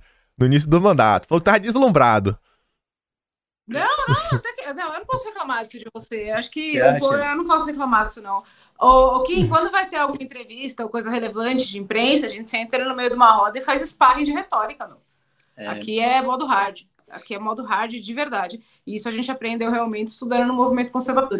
Muito cultural, estudando bastante o que tem que ser estudado para aquele para que ele possa exercer um mandato com sucesso e para que a gente não seja nem pautado pela esquerda e nem caia na esparrela de narrativa de imprensa. Sim, tipo, a galera que trabalha aqui comigo, eles são bem preparados nessa questão de conhecimento de causa, eles sempre me orientam bastante quando eu vou bater em alguma alguma pauta que eu sei que, que vai ter retorno no sentido de levar porrada pela esquerda, eles me, tipo, não é por medo, mas por uma boa preparação daquilo que eu vou enfrentar tá ligado? Vocês veem aí o que está acontecendo, né? O, o caso dos Antifa, né? Foi um deles. Né? A guerra que eu arrumo aqui contra o, o governador João Dória, né? Então, ou seja, do banheiro trans. questão do questão do banheiro Ai, trans, todas essas coisas que que envolve é, um, um uma polêmica no mandato, eu nunca faço sozinho, eu sempre tenho eles do meu lado para estar tá me orientando, né? Então acho que isso é importante. Talvez isso seja uma diferença com relação aos demais mandatos, porque eu não trabalho aqui sozinho, eu tenho eles aqui do meu lado. Aí vem as questões de representações, processos, porque assim, não basta você é, é, saber da questão jurídica. Você tem que saber da questão jurídica e, ao mesmo tempo, você ter conhecimento de causa do porquê que você tem que correr atrás daquilo e apontar quais são os erros. É, é, e, e, e, quando envolve uma questão é, política, ideológica dentro de um processo judicial, isso não é qualquer advogado que vai saber fazer. É um advogado conservador, entendeu? Um advogado que tem conhecimento de causa. E, graças a Deus, aqui o meu, a minha, a minha a minha assessoria, eles estão bem preparados para poder ir para cima com relação a isso. O que você falou um negócio sobre ah, a população se preparou agora, pelo menos fala em eleger presidência da Câmara. É, acho que a única deficiência que eu estou vendo nesse sentido é parar de disseminar a, a, a, grande mentira que é que o PSDB não é tão radical quanto o PSOL. A gente viu como que a população ainda está refém da, do centrão, e a gente usa a palavra centrão de forma pejorativa, mas o fato é que as pessoas pensam que centrão é centro, e não é uma esquerda globalista severa e que consegue avançar uma pauta comunista socialista tão facilmente quanto, um, mais facilmente até socialista, por exemplo. Então, a gente, nessa eleição municipal, declarou voto nulo e a gente só faltou ser execrado nas redes sociais em razão disso, porque a gente deixou bem claro que nenhuma esquerda representa o movimento conservador, tá? Nem a esquerda absoluta, muito menos a esquerda tucana. E a gente, eu fiz diversas threads falando sobre como que o PSDB em São Paulo é tão radical quanto qualquer psolista. Aqui o PSDB faz acordo com o PCC, aqui o PSDB coloca é, empresa de mapa ônibus que é, é de facção, é, aqui o PSDB coloca, financia coisa de Black Lives Matter, aqui o PSDB coloca secretário da Cultura que é psolista. Isso assim, aqui o PSDB aprova verba para MTST. Então, isso precisa sim ser enraizado na direita. Por quê? Essa questão de você disseminar que o PSDB é o menos pior vem desde a terceira internacional socialista e dura mais de 50 anos. Isso precisa acabar. O conservador precisa parar de dar volta para esses caras e deixa, se for, se for o caso, deles irem para um segundo turno, como agora, por conta de uma falta de preparação absurda, que foi da direita, não estou falando não foi do Bolsonaro, nem de ninguém específico, tá? Da, da, direita, de não ter partido, de não, de não pensar de não olhar para a municipal como sendo essencial de fato, tá? Então, foi os dois, deixa que eles fazem a briga de foice. O que não pode é o conservador ficar se degladiando, porque um não quer votar em um, outro não quer votar em outro, e, por causa de esquerdista e dilapidando a base em razão disso. Sim, não, isso aí com certeza. E aí, agora entrando assim, na atuação, até em processo, antes de falar dos processos atuais, de falar o que está sendo movido, inclusive, com Dória, a PDL, que fim, o cara perguntou aqui no chat, eu nem lembrava mais, que fim tomou aquele processo dos pichadores? Você lembra disso? Do pichador que teve lá, que teve o do Celtinha, que descobriu que a menina era ligada a um partido de esquerda, que na prefeitura Lembro. se encontrou com o Marco Vignoli e tudo mais? Lembro, essa representação ela foi feita por mim, pelo Major Meca, pelo Gil Diniz, Frederico Dávila, é, Danilo Balas e Valéria Bolsonaro. Todos nós assinamos essa representação. E o Capitão Castelo Branco. No momento, ela está sendo investigada no Ministério Público também. É, o Ministério Público, inclusive, acatou a denúncia e está fazendo essa investigação. Não existe que, boa parte das, das, das, dos que eu vou mostrar aqui, dos processos, das representações, ainda está em stand-by, porque o Ministério Público está com essa frescura da questão da pandemia, então a gente não pode ir até lá para puxar e saber onde é que está o andamento. Mas foi aceita a denúncia, foi feita principalmente pelo Major Meca, que é o deputado estadual Major Sim. Meca. A gente dividir um pouco as coisas aqui, é, descentralizar para ficar um pouco mais fácil. Mas ele fez a denúncia, convidou a gente para assinar junto com ele, a gente assinou a denúncia junto com ele, e agora está é, tá sendo investigado pelo Ministério Público do Estado de São Paulo. É, qual a participação? Não é nem se existe participação. Porque os caras estavam saindo com o carro, do, o mesmo carro que foi pego é, pichando lá, é, Bolsonaro, foi o que que eles colocou Bolsonaro, o que mesmo? Bolsonaro alguma coisa estava ofendendo o presidente da República nessa pichação. Esse mesmo carro foi encontrado saindo de dentro do Palácio dos Bandeirantes. Uhum. De dentro da sede do governo paulista. Vocês estão entendendo a gravidade disso daí, cara? Então, está é, tá sendo investigado é, qual é o nível de participação, não é nem se existe, mas qual é o nível de participação daqueles que estavam dentro do carro, é, o que, que eles estavam fazendo dentro do Palácio do Bandeirantes e etc. com relação a isso. Então, é, especificamente, onde foi o paradeiro disso agora no Ministério Público, eu não vou poder informar, porque o Ministério Público não está recebendo as pessoas agora. Parece que os promotores é, de justiça, inclusive, pediram até mesmo para serem um, um, dos primeiros a serem vacinados, né? Vão com Sim. Deus. Eles querem. É, eles eu vi. Ministério Público é, às pressas para poder, pelo menos, dar um posicionamento para o povo com relação ao diante dos andamentos do processo. Mas é, existe essa investigação que hoje está lá e ainda não foi arquivada e também não foi para frente no sentido de ser ajuizado no Tribunal de Justiça. Ainda está em fase de investigação. Sim. E tá, beleza, passou isso daí. Passou isso daí, teve o início do ano, e aí eu sei que começaram a ter as ações que vocês vieram tomando contra o pessoal. Isso foi logo no início do ano. Eu acho que, inclusive, foi antes daquele dossiê que vocês entraram, que deu esse maior rebuliço, um monte de processos contra você. É o tempo todo o pessoal tentando criar problema. O que é que hoje aí vocês estão, tipo assim, respondendo e entrando com o processo? O que é que tá aí na mão aí na lista? Maravilha, é bastante, viu, cara? Eu agradeço, inclusive, pela pergunta. O que, que foi que me é, mais motivou a entrar com essas representações e processos? É claro, primeiro, eu sempre vi que os deputados de esquerda e os representantes, os parlamentares, sempre usaram essa ferramenta para poder sufocar o governo federal. Né? Acredito que nenhum outro governo teve tanta ação judicial e representação no Ministério Público que o governo Jair Bolsonaro. E o PT o PSOL souberam, e o, o, a rede, né? Aquele senador lá da, da, da, da, República, eu não vou citar o nome dele aqui, que tem a voz estranha, eles são um dos que mais é, é, protocolaram ações contra o governo federal. Eu falei, não, vamos trabalhar nesse sentido também, aqui na Assembleia de São Paulo. Então, eu comecei já esse ano entrei com ações do Ministério Público Federal, né? Todas as ações que eu via contra, é, é, que, eu, que, que eu enxergava que tinham atos antidemocráticos, né? Como, por exemplo, a gente teve uma manifestação com a participação da UNE e do MTST, que, enfim, transgredia diversos tipos de é, dispositivos enquadrados no Código Penal e na Lei de Segurança Nacional. É, eu processei também, enviei para o Ministério Público Federal, fazendo apologia, inclusive, ao assassinato do presidente da República, um verdadeiro absurdo. Mandei para o Ministério Público Federal, está aqui, inclusive, agora na divisão criminal, segunda divisão da Câmara Criminal da Secretaria de Cooperação Jurídica Internacional, né, agora na, na, na Procuradoria da República, e também está sendo é, movimentado para a Justiça Federal em São Paulo. Os caras estão apenas aguardando a sentença, que eu acredito que vai ser condenado. Está né? Tá aqui o, o, processo que eu entrei na Justiça.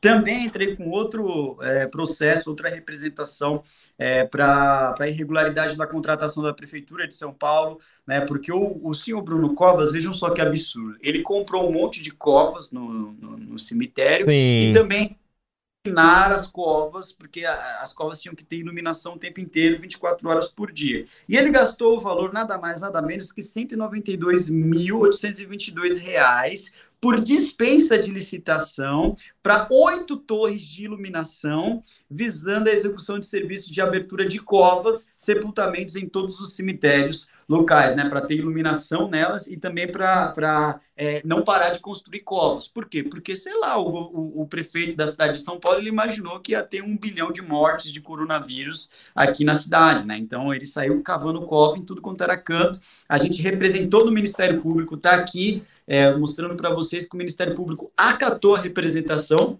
e nesse momento está questionando a prefeitura da cidade de São Paulo do porquê fez isso. O promotor é o terceiro promotor de justiça do patrimônio público e social, o senhor Paulo Destro.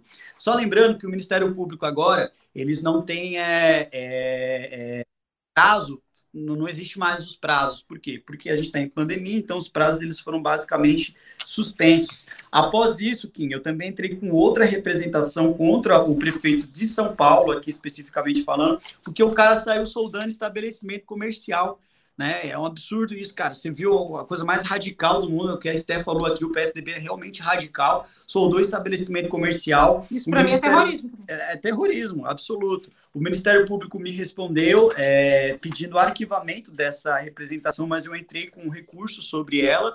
É, agora eu estou esperando uma resposta da, da, do recurso que eu entrei, que eu recorri, né, dessa decisão do Ministério Público de tentar arquivar, porque eu achei isso um absurdo, não é possível. A gente não pode considerar isso como sendo algo normal.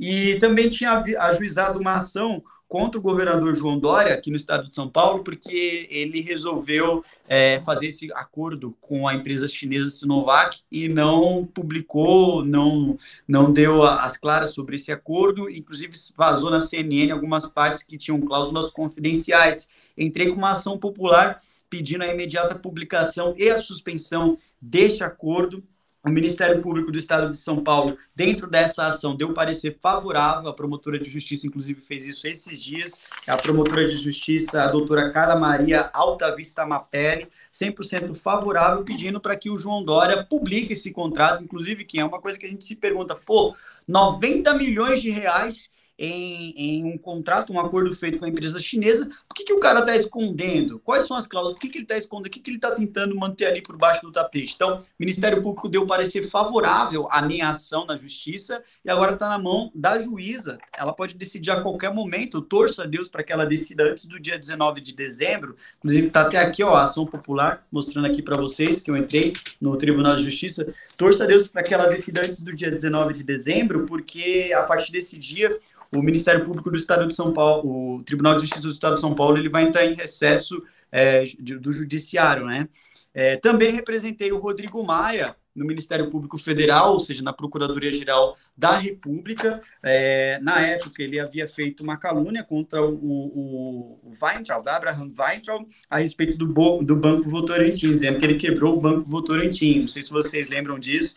Ainda se encontra em questão é, de, de é, é, é, sendo investigado pelo Ministério Público. Por quê? Porque o que o, o, Rodrigo Maia fez, ao que tudo indica, foi um crime contra o sistema financeiro. Divulgar informação falsa ou prejudicialmente incompleta sobre instituição financeira, a pena de reclusão de dois a seis anos e multa. E a imunidade parlamentar não pode caber isso daqui, principalmente se tratando do presidente do Legislativo. Ele não pode fazer esse tipo de absurdo. Então, está nas mãos do Procurador-Geral da República, do senhor Augusto Aras, e aqui eu peço que o senhor Augusto Aras ele ande com um processo mais rápido em alguns dos meus dos, das minhas representações, porque quando eu represento no Ministério Público e vai para a Procuradoria da República, ela tem um é imediato o encaminhamento, eles vão rápido, já provoca a justiça e etc. Agora, quando vai para as mãos do Augusto Aras, demora um pouquinho, né? Fica sempre um pouco travado, mas eu não deixo de representar, represento a si mesmo.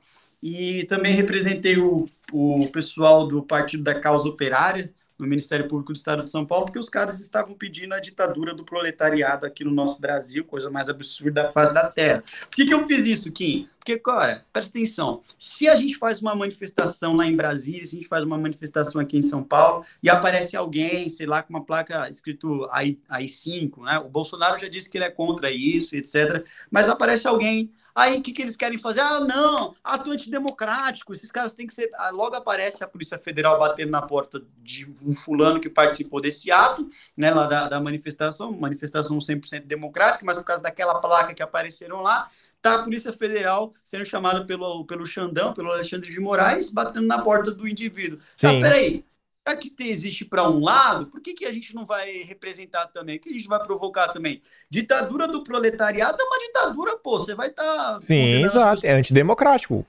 Óbvio. Exatamente. Então, o que, que eu fiz? Eu, eu, procuro, eu solicitei ao Procurador-Geral da República né, para que tome uma ação, porque isso daqui é um ato escandalosamente antidemocrático. O mesmo eu fiz contra a senadora Gleisi Hoffmann, do PT, né? Ela, ela participou desses atos antidemocráticos. Também representei o presidente do CONDEP. CONDEP, para quem não sabe, é a coisa mais nojenta que existe no estado de São Paulo. É o Conselho é, na, é, da, dos Direitos da Pessoa Humana. É, defende bandido abertamente e o presidente do CONDEP, eh, o senhor Dimitri Salles, ele parece que tem uma, alguma coisa específica comigo, alguma fissura por mim. Por quê? Porque ele só quer ficar me representando o tempo inteiro. E eu entendo isso como desvio de finalidade. Por quê? Porque ele está usando a estrutura do CONDEP para poder fazer isso. Representei e o Ministério Público questionou por que, que ele está fazendo isso, pediu explicações a respeito disso, né? Os caras, olha só que coisa aqui. Geralmente, o pessoal que faz parte do núcleo de direitos humanos representa processo, faz tudo, vai para cima, e eles estão acostumados né, a representar e pá. Pela primeira vez na história, o Ministério Público pediu explicações ao presidente do CONDEP. E o cara teve que se explicar, vocês estão entendendo? Um cara que, tipo, trabalha com a questão de direitos humanos. Isso eu nunca vi acontecer, entendeu? Tipo, o CONDEP nunca foi questionado pelo Ministério Público através das suas atribuições. Aí o cara simplesmente perguntou, ó, por que, que você está usando os instrumentos do CONDEP para perseguir? Isso daí não é função principal do CONDEP, entendeu? Isso daí é desvio de finalidade. Então, CONDEP está sendo questionado hoje na justiça por causa disso. Enfim, eu tenho muitos outros processos e representações aqui, eu não vou ficar aqui o tempo inteiro falando, eu quero também que você faça questões, se o pessoal tiver aí questão também, porque é, senão vai ficar muito massa. Eu quero... Ele tá nervoso, e ele quer saber do Box. Ele quer saber sobre a questão do Dória ter utilizado o Twitter uh, do Instituto Butantan. Isso. A gente fez a representação na sexta-feira, a gente protocolou na sexta-feira, mas a gente está em período de fraudemia, ou melhor dizendo, pandemônio. Então a gente não trouxe para mostrar o protocolo, porque eles ainda não retornaram com a confirmação do protocolo, né? Mas foi feito na sexta-feira mesmo, quando a gente identificou, né? Quando o Douglas identificou, aí no Twitter mesmo, ele colocou o tronco, o chicote, pediu para eu me posicionar como escravizaura, eu fiz no mesmo dia e fiz o protocolo para que o, o, o, João Dória se explique, né? A equipe João Dória e o Instituto Butantan expliquem por qual razão eles estavam utilizando um ali, o, o, o, o, instrumento de trabalho do outro, né? E eu utilizei para isso a questão da impessoalidade da, da, da, do artigo 37 da, da, da Constituição Federal. E peguei a lei também, que do Instituto Butantan, que o Instituto Butantan tem um departamento de marketing próprio, e a questão da improbidade administrativa, né? Foi, basicamente foram esses os objetos que eu usei para fundamentar. É, vocês já viram quem é que faz as minhas representações? Não são todas, não são todas, tem que ser justa, porque o El é muito melhor que eu. É que a gente aqui, eu tenho, é eu tenho punk, vários. O El é muito pedrado. Tem vários advogados aqui no é. meu gabinete, né? Vários assessores que eles é, têm conhecimento de causa e então eles fazem as representações. Se eu tenho bastante representações é porque todos eles que eu falei aqui para vocês, eles sabem o que estão fazendo. A Estel, uma delas, ela faz as representações. O Wellington Santos é outro. O Jorge Luiz é outro. Meu, eu tenho muita gente aqui que, graças a Deus, é, eu dou graças a Deus por isso, que eles estão preparados para poder fazer isso, porque eles têm conhecimento de causa e, ao mesmo tempo, conhecimento jurídico. Né? Eu, eu, eu vejo isso, cara, é um trunfo para mim, gigantesco. Sim. Isso não, não tem, Esses... não tem todos os esses processos aí, por exemplo, esse mesmo da equipe JD, se a justiça fosse feita como deveria ser, o que poderia acontecer com Dória, por exemplo?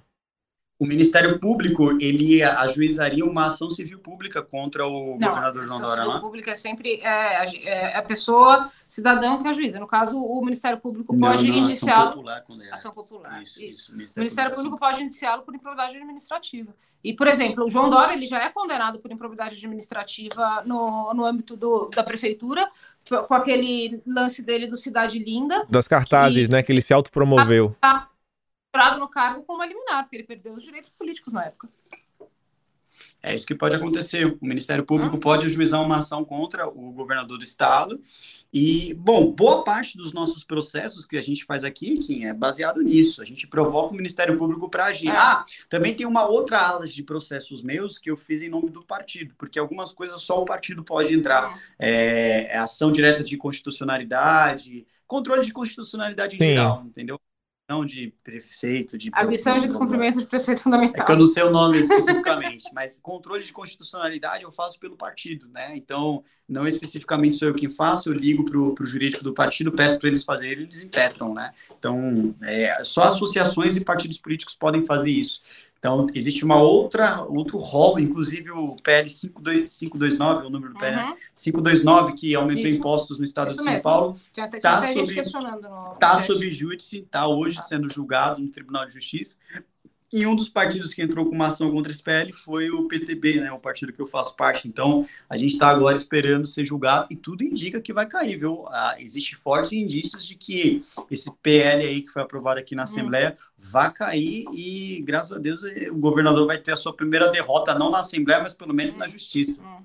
Teve um cara aqui nos, nos comentários que colocou assim uma coisa, deve estar tá querendo causar, mas bota assim, ó. Parece que o deputado perde muito tempo em fiscalizar poderia mostrar seus projetos. Eu acho que ele não deveria que você fosse contra o Dória, representar, deixasse o Dória fazer o que ele quiser. Aí quer saber quais são os projetos do Douglas. Poxa vida, gente, só hoje a gente aumentou o efetivo da. O Douglas, né? A gente, né? O Douglas aumentou o efetivo da Defesa Civil lá da Mas, Baixada enfim, Santista. Acho que ele quer saber mais é, projetos de lei e não é emenda parlamentar. Emenda é. tem vários é, espalhados por aí. Mas vamos falar aqui de projetos de lei. Sou um dos deputados que mais protocola projetos de lei aqui nessa casa. Dentre eles, o que eu mais gostaria de citar é um projeto de lei que, inclusive, a Esté me ajudou a elaborar, que ele beneficia principalmente o pessoal que trabalha com atletas é, que vêm da periferia. A gente sabe que hoje um dos principais motivadores de tirar os jovens das drogas é o esporte, né? O esporte ele precisa ser incentivado.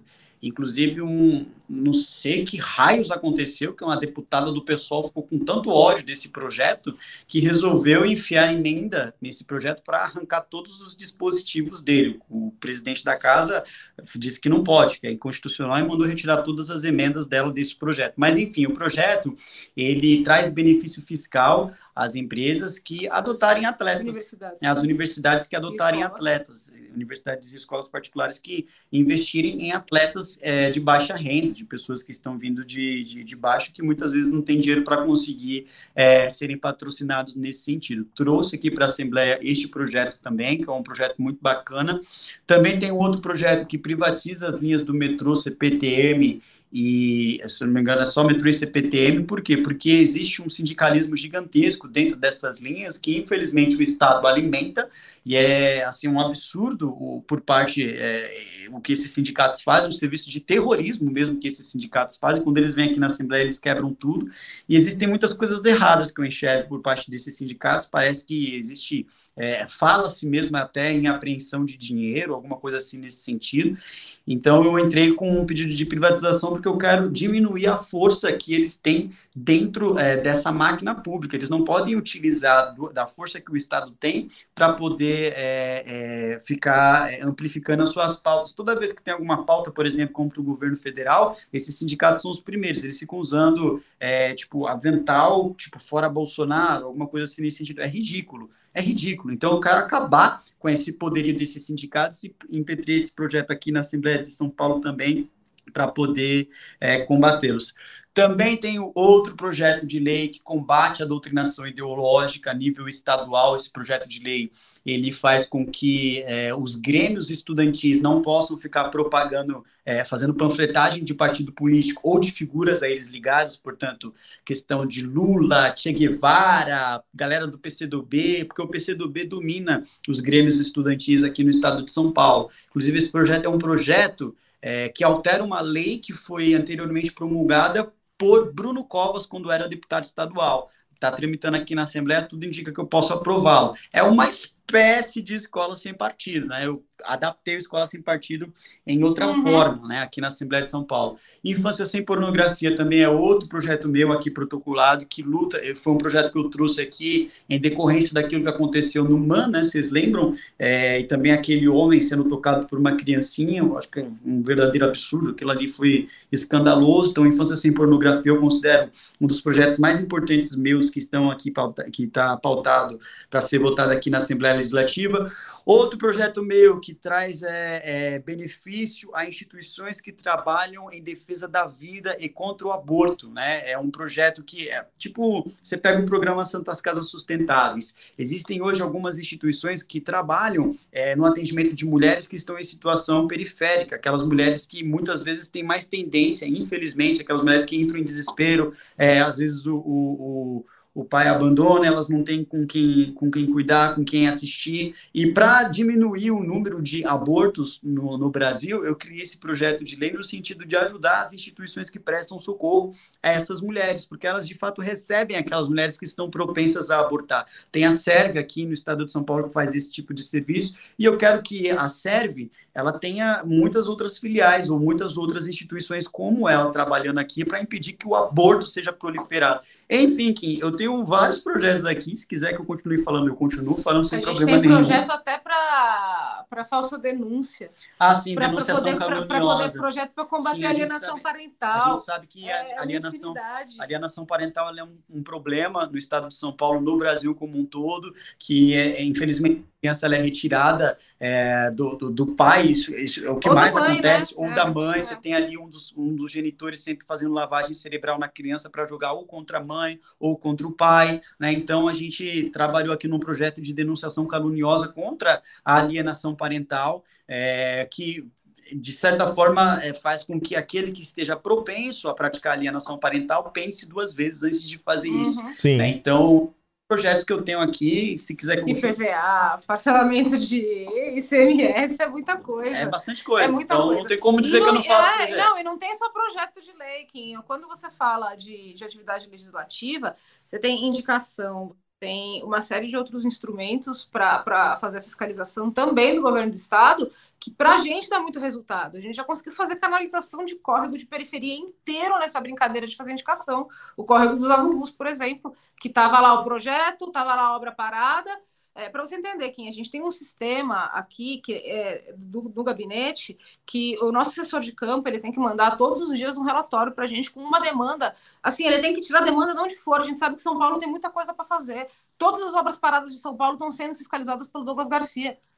Todas, sem, sem exceção de nenhuma. A gente já deu uma lista e mandou fiscalizar todas. Em dois anos a gente já fez essa fiscalização, indicação e cobrança do poder público sobre elas. Então, é, não, não tem o que falar. Foi canalização de córrego que a gente já fez. Foi é, até. Reforma de escola. Até, até tapar buraco, até isso. Não, eu vi, eu lembro da época da questão do- dos ratos, que teve infestação de ratos, não vou lembrar onde foi. Esse daí eu vi, teve uma, teve uma Ah. certa. é, teve uma- ganhou, ganhou holofote, esse foi bom. É. E Sim. como é o dia a dia de você? Como, como é um dia normal. Eita! Como é um dia normal no gabinete de Douglas Garcia? Não é só o Douglas, é todo mundo. Como é um dia no gabinete? Assim, chega todo mundo de manhã, começa às 8 da manhã, alguém chega primeiro, abre a porta. Como é que funciona? Com o gabinete aqui, ele é aberto das 8 da manhã até as 9 horas da noite. Em dias que só sai daqui meia-noite, né? A depender da, da, da sessão ordinária. Mas ele é aberto aqui todo dia às 8 horas da manhã. É, eu divido meus assessores entre assessores campo e assessores de escritório. Assessores campo geralmente são aqueles que vão buscar demanda é, estrutural que estão espalhados em outras cidades do estado de São Paulo que não a capital. Eu tenho assessores que ficam no interior, assessores que ficam na Baixada Santista, assessores que ficam em regiões metropolitanas que vão visitando as instituições como escolas estaduais, é, hospitais estaduais, instituições é, privadas, hospitais beneficentes, eles me trazem essas demandas é, e aquilo que eu posso fazer, como por exemplo, fazer indicação ao governo do estado, fazer uma reunião com um determinado secretário ou diretor regional de determinada secretaria para poder não só enviar emenda parlamentar ou a criação de um projeto ou a criação de uma ponte entre uma instituição com um membro do poder público para poder resolver determinado problema burocrático ou até mesmo com o governo federal. Eu já cansei de ir em Brasília também para poder trazer é, resol- resolução de demandas entre o Estado e o governo federal e a União, ou entre o município e a União, eu também faço bastante isso. São os assessores campo quem traz esse nível de demanda para mim. Já aqui no gabinete, o assessor de escritório chega de manhã, geralmente é o estagiário, brincadeira. É, ele chega aqui de manhã, abre a porta, né, recebe todo mundo que vem, desde, desde do primeiro toque de telefone às 8 horas da manhã até o último. Tra- trabalha recebendo as pessoas que vêm aqui também. Geralmente o pessoal vem e acha que vai me encontrar aqui é, em qualquer horário. Às vezes eu não estou aqui, às vezes eu estou resolvendo demanda em outra cidade, ou às vezes eu ainda estou a caminho da Assembleia, porque a sessão ordinária aqui começa a partir das 14h30. É, isso que é importante, sabe lá a galera saber vai. que é, uma casa legislativa de manhã, ela parece um cemitério. Tá? Ah, praticamente o único gabinete que abre de fato às 8 da manhã para atender a população é o do Douglas. Tá? E a gente tem isso como regra, abrir às 8 da manhã todos os dias. Então, a gente tem é, assim, três ou quatro assessores que chegam esse horário de, de manhã. Eu venho à tarde porque eu fico até a hora que Deus quiser. Entendeu? Sim. Então, eu entro à tarde, mas a, a, a minoria entra de manhã e a maioria entra no período da tarde. Como, por exemplo, a moça que faz a agenda, que é a Rose, o Edson, que é nosso chefe de gabinete, que às vezes precisa é, cumprir a agenda pelo deputado. Outra coisa que é importante saber, que nem- quase ninguém sabe, o chefe de gabinete ela é representante político do deputado. Então, muitas vezes, se o, se o Douglas não pode, por exemplo, e, e- e, sei lá, na formalização do recebimento de uma emenda, ele manda o Edson. Então, isso acontece e é normal acontecer. É, tem, não sei, precisa receber alguém do poder público que quis marcar com o Douglas, mas tem uma sessão ordinária e ele precisa estar lá para votação. Quem recebe é o Edson. Então, é, é assim que, que, que, tem que funcionar. Então, a maioria dos assessores que são de gabinete, eles vêm à tarde, uma minoria de manhã só para atender a população, e é assim que a gente vai se dividindo. E o Douglas, ele já chega acelerando geral, entendeu? Sim. Quando a gente acha que o trabalho acabou, ele arrumou uma confusão com o Global no Twitter. É assim que funciona do Douglas Garcia. É, porque assim, eles têm, eles têm o trabalho, eles têm o trabalho ordinário deles. O que, que é o trabalho ordinário? É receber demanda estrutural. Uhum. É escola, é hospital, é o orçamento, é a lei orçamentária anual. Já o trabalho extraordinário é quando tem uma questão ideológica que, preciso, que eu preciso bater, que eu preciso ir para cima, que eu preciso é, fazer representação, processo, né? E, e, o trabalho extraordinário ele não é uma coisa que é, é pré-agendada, ele simplesmente acontece, Sim. Né? Porque nunca sabe quando é que vai explodir uma bomba, quando é que vai acontecer alguma coisa que você precisa estar ali em cima para poder é, resolver. Então, às vezes, falta cinco minutos para a sessão e a Steph está ali sentada. Eu falei, meu, você precisa urgentemente achar é, qual o, treco do Berego Dego em três minutos. Eu quero saber em cinco minutos quantos. É, quantos mestrados e como é que é, é iniciações científicas têm temas do tipo funk e, e bunda. Entendeu? a Léo tá aqui. É assim. A live dele vai é cair. Assim, não, não vai cair. Não, não, tá não cai, não. Aí é de boa. No... Ah, tá. Ele não tá no YouTube, ele tá no Twitch. Ela é. falou aqui só pra vocês entenderem é mais ou menos. Ou senão é ele olha pra mim quando já tá muito tranquilo e faz assim: Você já achou alguma esquerdice pra gente poder combater hoje? é assim. Entendeu? Então aqui é, é sempre essa correria, sempre é, é tentando atender tudo e, e, ao mesmo tempo ouvindo as críticas, né? Porque a gente sabe que a gente sempre tem que melhorar. Eu, eu, não, eu não julgo que eu sou o melhor parlamentar do Brasil, nem que eu sou o bambambam, bam, bam, nem nada. Eu acho que eu tenho muita coisa para melhorar mesmo. É, os meus assessores aqui o tempo inteiro, eles sempre me chamam a atenção, eu não vejo isso como algo ruim, eu acho, eu vejo isso como algo bom, porque como eles têm essa formação política conservadora que é a mesma que a minha, eu escuto, dou bastante ouvidos a eles, Kim, porque uma das coisas que eu mais quero fazer na minha vida é ficar próximo da base.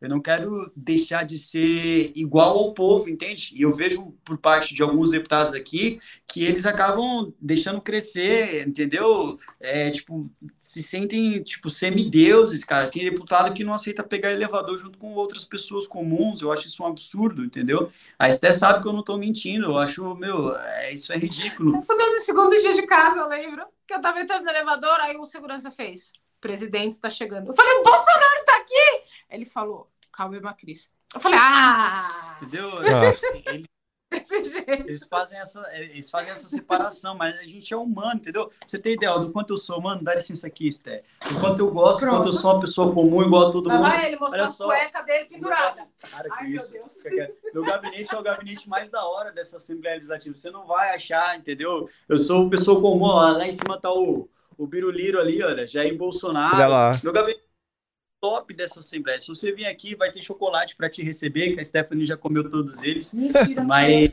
vai ter chocolate aqui para te receber, vai ter café, vai ter os bonecos da Marvel, vai ter, entendeu? Vai ter um monte de roupa dele pendurada agora, vai mostrar? Não. Mostra direito então ali, ó. Mostra ali, ó. Tá tudo pendurado, jogado aqui. Para com isso. Ó, o que você derrubou aqui.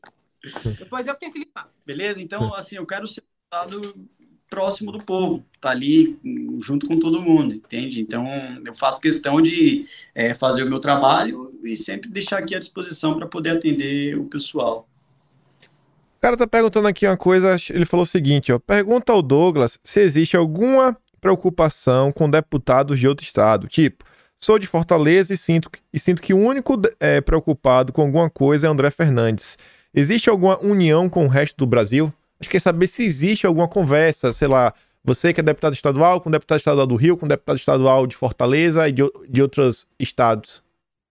Existe sim, eu tenho bastante contato com o André Fernandes, com a Ana Carolina Campagnolo, é, deixa eu ver aqui, é Felipe Poubel, se eu não me engano é o nome dele, é do estado do Rio de Janeiro, uhum. é, Bruno Engler com Minas Gerais, é, deixa eu ver mais aqui, quem mais contato com outros tem, deputados tem até com também. vereadora. Vereadores é o que não a Priscila falta Costa, também. Priscila Costa, isso, exatamente. É, Paraíba tem o, o, deputado estadual Cabo Gilberto. Uhum. Enfim, eu tenho um contato com todos eles também. Eu converso bastante, a gente troca é, projetos de lei porque a competência é a mesma. Então, Uhum. tenho esse nível de, de, de contatos para poder trocar projetos de lei, etc. Mas eu entendo que cada deputado tem a sua forma de trabalho, né? Cada deputado tem a sua plataforma de Sim. trabalho. Eu não posso é, exigir que outro deputado faça exatamente o mesmo que eu, porque de repente a realidade dele é outra. Eu tiro aqui o meu chapéu, por exemplo, para o deputado André Fernandes, porque eu entendo que no cenário dele, a situação dele ainda é pior do que a minha. Por quê? Porque o estado do Ceará, é, é, a Assembleia de São Paulo, o estado de São Paulo, elegeu muitas, muitas pessoas do Centrão. Né? Só que o Centrão aqui, se você conversar, conversa ali, conversa vai, conversa vem, você consegue, por exemplo, convencê-los a não, não a derrubar um projeto que fala sobre questões de ideologia de gênero. Sim. Já no caso do Fernandes no Ceará, apesar de ter essa questão da canalização que a Esté falou, que eu concordo absolutamente, que o Centrão canaliza pautas de esquerda mais facilmente que a própria Mas o esquerda. legislativo é diferente do executivo. Tem isso também. Já no, estado, a já, no estado do Cea, separação. já no estado do Ceará, meu, a quantidade de esquerdista que foi eleito ali, né? Infelizmente, a gente tem alguns estados do Nordeste que é, endeusam o PT, né? Eu não estou falando aqui da totalidade. O povo nordestino, graças a Deus, nas eleições de 2018, votou muito bem votado em Jair Bolsonaro. Tanto é que deu a vitória ao nosso presidente graças ao número de pessoas que deixaram de votar no PT no Nordeste. Só que as casas legislativas ainda assim estão tomadas. E o que esse cara passa lá no estado do Ceará, cara, meu, é insano. Ele realmente está sendo bem sufocado. Ele chegou a ser suspenso do próprio mandato. É, tem muita coisa que acontece com ele lá que eu, que eu vejo assim ele falando na tribuna. Ele bate, mas ele bate de forma educada, entende? Ele não chega a usar palavras que você considere como cassação. E os caras, pelo simples fato dele abrir a boca, já tá querendo caçar o cara, entende? Então, eh, são realidades diferentes. Eu acho que se eu estivesse no Ceará, por exemplo, já teria sido caçado faz tempo. Né? Então, parabenizo o André Fernandes pela força que ele tem no estado do Ceará. Ele realmente é um deputado que dá para a gente olhar como parâmetro, como modelo a ser seguido, porque o trabalho dele é um trabalho de grande excelência. Tem uma pergunta aqui também do Velmon. Acho que é uma pergunta simples de responder. Ele pergunta quais são os deputados estaduais que estão apoiando a bancada conservadora. E ele pergunta especificamente se a Janaína, a Janaína Pascoal ajuda nessa causa. Bom, os deputados estaduais que eu sempre posso contar quando eu peço alguma coisa aqui é, obviamente, em primeiro lugar, Gil Diniz, aí você tem a Valéria Bolsonaro, Capitão Castelo Branco, Frederico Dávila, é, me ajuda a não esquecer de ninguém, pelo amor de Deus, senão eu tô ferrado. Depois, Danilo Balas, né? Esses deputados, eles sempre estão aqui, em qualquer situação, qualquer circunstância, eles sempre me ajudam. A Valéria Bolsonaro. É, a Valéria eu já falei. É, sempre que eu, que eu peço a eles para representar o, o governo, alguma coisa assim, eles me ajudam. Agora, a Janaína Pascoal, ela é uma pessoa muito técnica. Eu não posso. é, é, como é que eu posso dizer? Eu não posso ser, ser como é que eu posso- ingrato, né, em dizer que ela, ela, infelizmente, ela tem uma, umas posições que não me agradam. Eu discordo de algumas posições dela. Mas ela é uma pessoa muito técnica que eu, eu não sei se dá para utilizar a palavra ingênua de acreditar que a esquerda ainda é democrática. Né? Ela perguntou para o Guilherme Boulos se ele iria cumprir o mandato dele. Pô, cara, pelo amor de Deus, né? Então, Sim, exato. É aquela coisa que você fala, ah, meu Deus, não dá, viu, Janaína? dá pra, não dá para entender é, esse tipo de coisa. Mas, é, ao mesmo tempo, é, a Janaína Pascoal, quando ela sente também as críticas né, que são feitas, parece que não, mas ela, ela sente as críticas que, que o pessoal faz nas, nas redes sociais. E em algumas coisas ela tem ajudado bastante, por exemplo, na CPI das fake news, ela me defendeu bastante na CPI das fake news. Não tem Hum. como, se não fosse ela na CPI das fake news, que ela é titular, se não fosse ela na CPI das fake news aqui na Assembleia, eu tava ferrado. Eu, eu estava ferrado, sinceramente, porque ela, ela conseguiu segurar bastante as coisas que acontecem aqui na Assembleia de São Paulo, né? Então, realmente é uma figura que é bastante é, é singular, né? A Janaína, não posso dizer é, que ela trabalha 100% pelos conservadores, que ela não trabalha 100% pelos, con- Ela é meio tecnocrata, conservadores. É, é uma tecnocracia gigantesca, é como se fosse um, um desembargador num cargo de deputado, é mais ou menos isso. Sim. É, bem porque é complicado, esse pessoal é complicado. O que eu acho interessante é o seguinte, é que ah, eu acho que também vem se percebendo que não adianta a gente só se fechar nos conservadores. ainda que ela tenha vários problemas, é isso daí que você falou, pô, cara, ela tá me ajudando na CPI, vez ou outra a gente consegue dialogar, é tentar, tentar puxar essas pessoas para perto. Não tentar assim, Sim. falar, ah, você discordou de mim nisso daqui, tá completamente de fora. Isso aí já tem esquerda para se preocupar. Se a gente perder esses nomes assim, é complicado. Óbvio que na época de eleição, não vou fazer campanha para a Janaína Pascoal. Mas manter o diálogo realmente é o papel do deputado. É o é, papel que você tem que fazer. Porque são quatro anos né, de mandatos e quatro anos trabalhando com a mesma pessoa. Você tem que desejar bom dia, boa tarde, boa noite. Né? Então eu preciso, eu preciso de alguém para conseguir trabalhar. Veja só o meu caso. Eu brigo com o PSDB. E brigar com o PSDB quer dizer brigar com o Centrão. Eu brigo com o PT, eu brigo com o pessoal, eu brigo com a extrema esquerda, eu brigo com a Antifa, eu vou ter quem para conseguir me ajudar a passar alguns projetos aqui na Assembleia, a dialogar e ir para frente? Então eu preciso, eu realmente não posso tratar tudo a ferro e fogo. Eu trato a ferro e fogo quando é na defesa dos valores, dos princípios pelos quais eu fui eleito e aquilo ali não passo, não abro mão de jeito nenhum. Mas eu não posso, por exemplo, chegar é, no deputado e falar: ah, sai daqui porque você criticou não sei o que que o governo federal fez, entendeu? Eu não posso agir dessa forma, eu preciso conversar. Por quê? Sim. Porque aquele cara é deputado, entendeu? Ele é deputado e ele vai decidir sobre um projeto meu amanhã, ele vai decidir sobre um projeto de decreto legislativo que eu protocolei aqui na Assembleia. Então, existe essa questão política, né? É, essa polidez que, infelizmente, precisa existir na, na, na, Assembleia de São Paulo, que é o caso da minha relação com a Janaína Pascoal, e eu acredito que ela pensa exatamente da mesma forma, né? Porque aqui é, é tratado entre tapas e beijos. Sim. É, no caso da Janaína Pascoal, entra no lance do combate de ideias, né? Vocês vão brigar no combate de ideias, mas convergir como seres humanos. Mais ou menos isso, assim, né?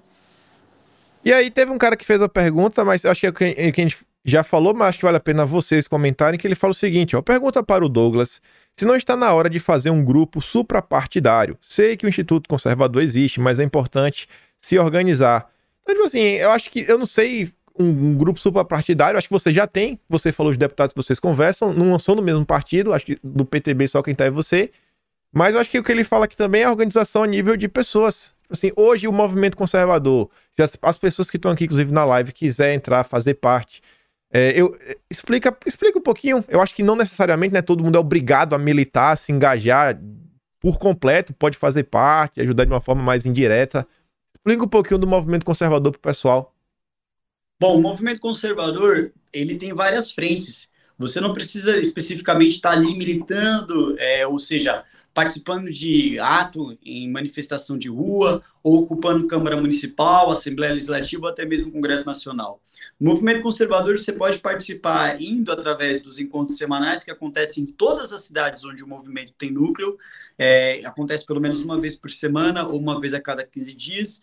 No movimento conservador, você pode também participar através é, do ICOM, né, do, do, do, dos, dos, cursos e palestras que são dados pelo ICOM, é, o curso que é dado pelo professor Rafael Nogueira, Política, Governo e Conservadorismo. Você pode participar do movimento conservador também através do COT, né, que a gente está voltando com o COT no ano que vem, se Deus quiser, que é defesa de artes marciais, que a gente está levando também para outras cidades do interior, saindo também da capital paulista. A própria Batucada também é um projeto que a gente quer levar para outras cidades também, não apenas aqui na capital paulista, que por enquanto, tanto o Cote como a Batucada, a gente deixou específico aqui na cidade de São Paulo.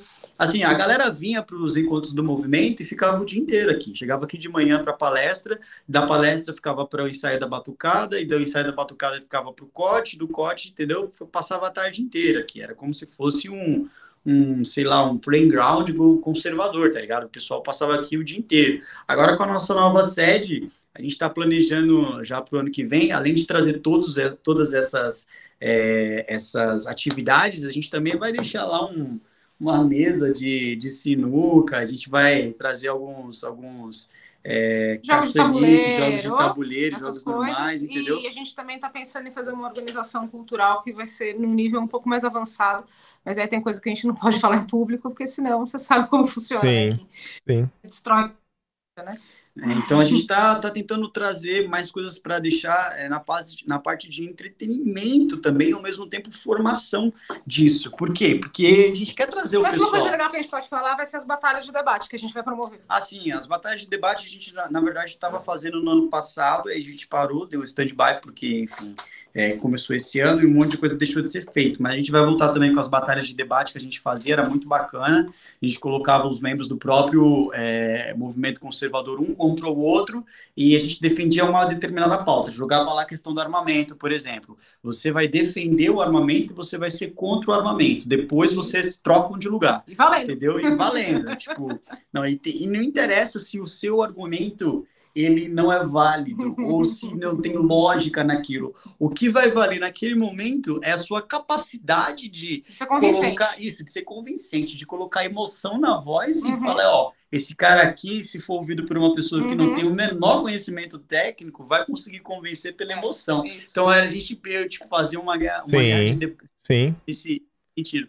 E a é gente fazia bom. isso na nossa sede é muito bacana. Eu convido o pessoal para poder participar. Para se filiar ao movimento é muito simples, é www.movimentoconservador.com.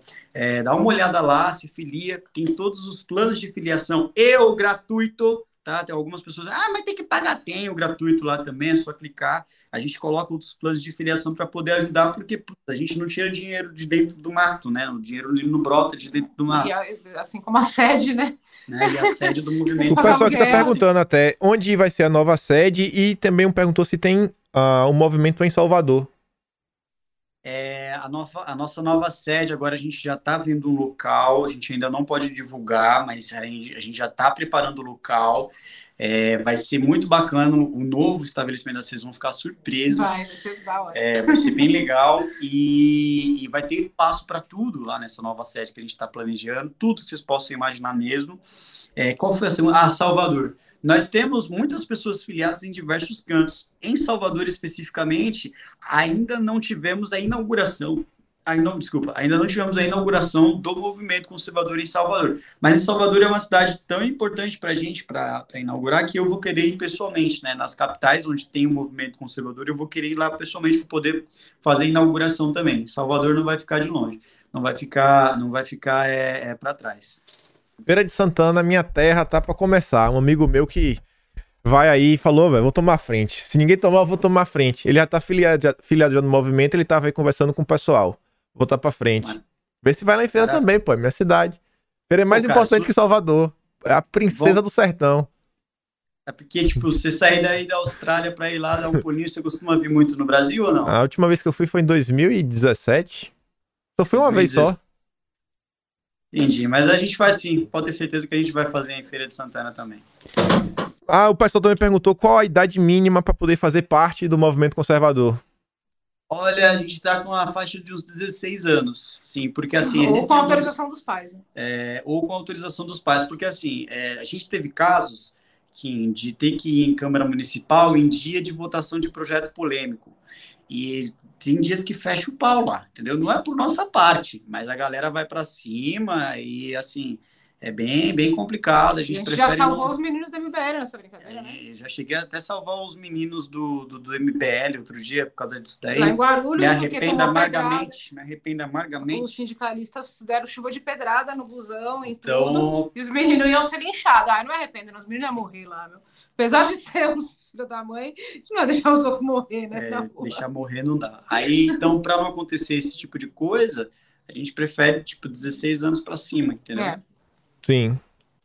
Eu só tenho a agradecer. Acho que eu fiz a maioria das perguntas que o pessoal fez. Muito obrigado. Essa aqui a gente vai tá, vou estar tá subindo também no YouTube. Vou estar tá subindo tanto no Talking Show, o canal mesmo. Esse aqui eu também vou subir no canal principal, porque a gente tá falando de política. E com certeza a gente vai bater mais papos aí. Muito obrigado, Douglas. Obrigado, Esther. Quiser fazer eu alguma consideração final. Bom, só agradecer a todo mundo aí. É, tinha um tal de. Ah, falar, quero mandar um, um oi aí para as tias do Zap, tá? As tias e tios do Zap que estão assistindo aí nesse momento, eles pediram para que eu desse um oi.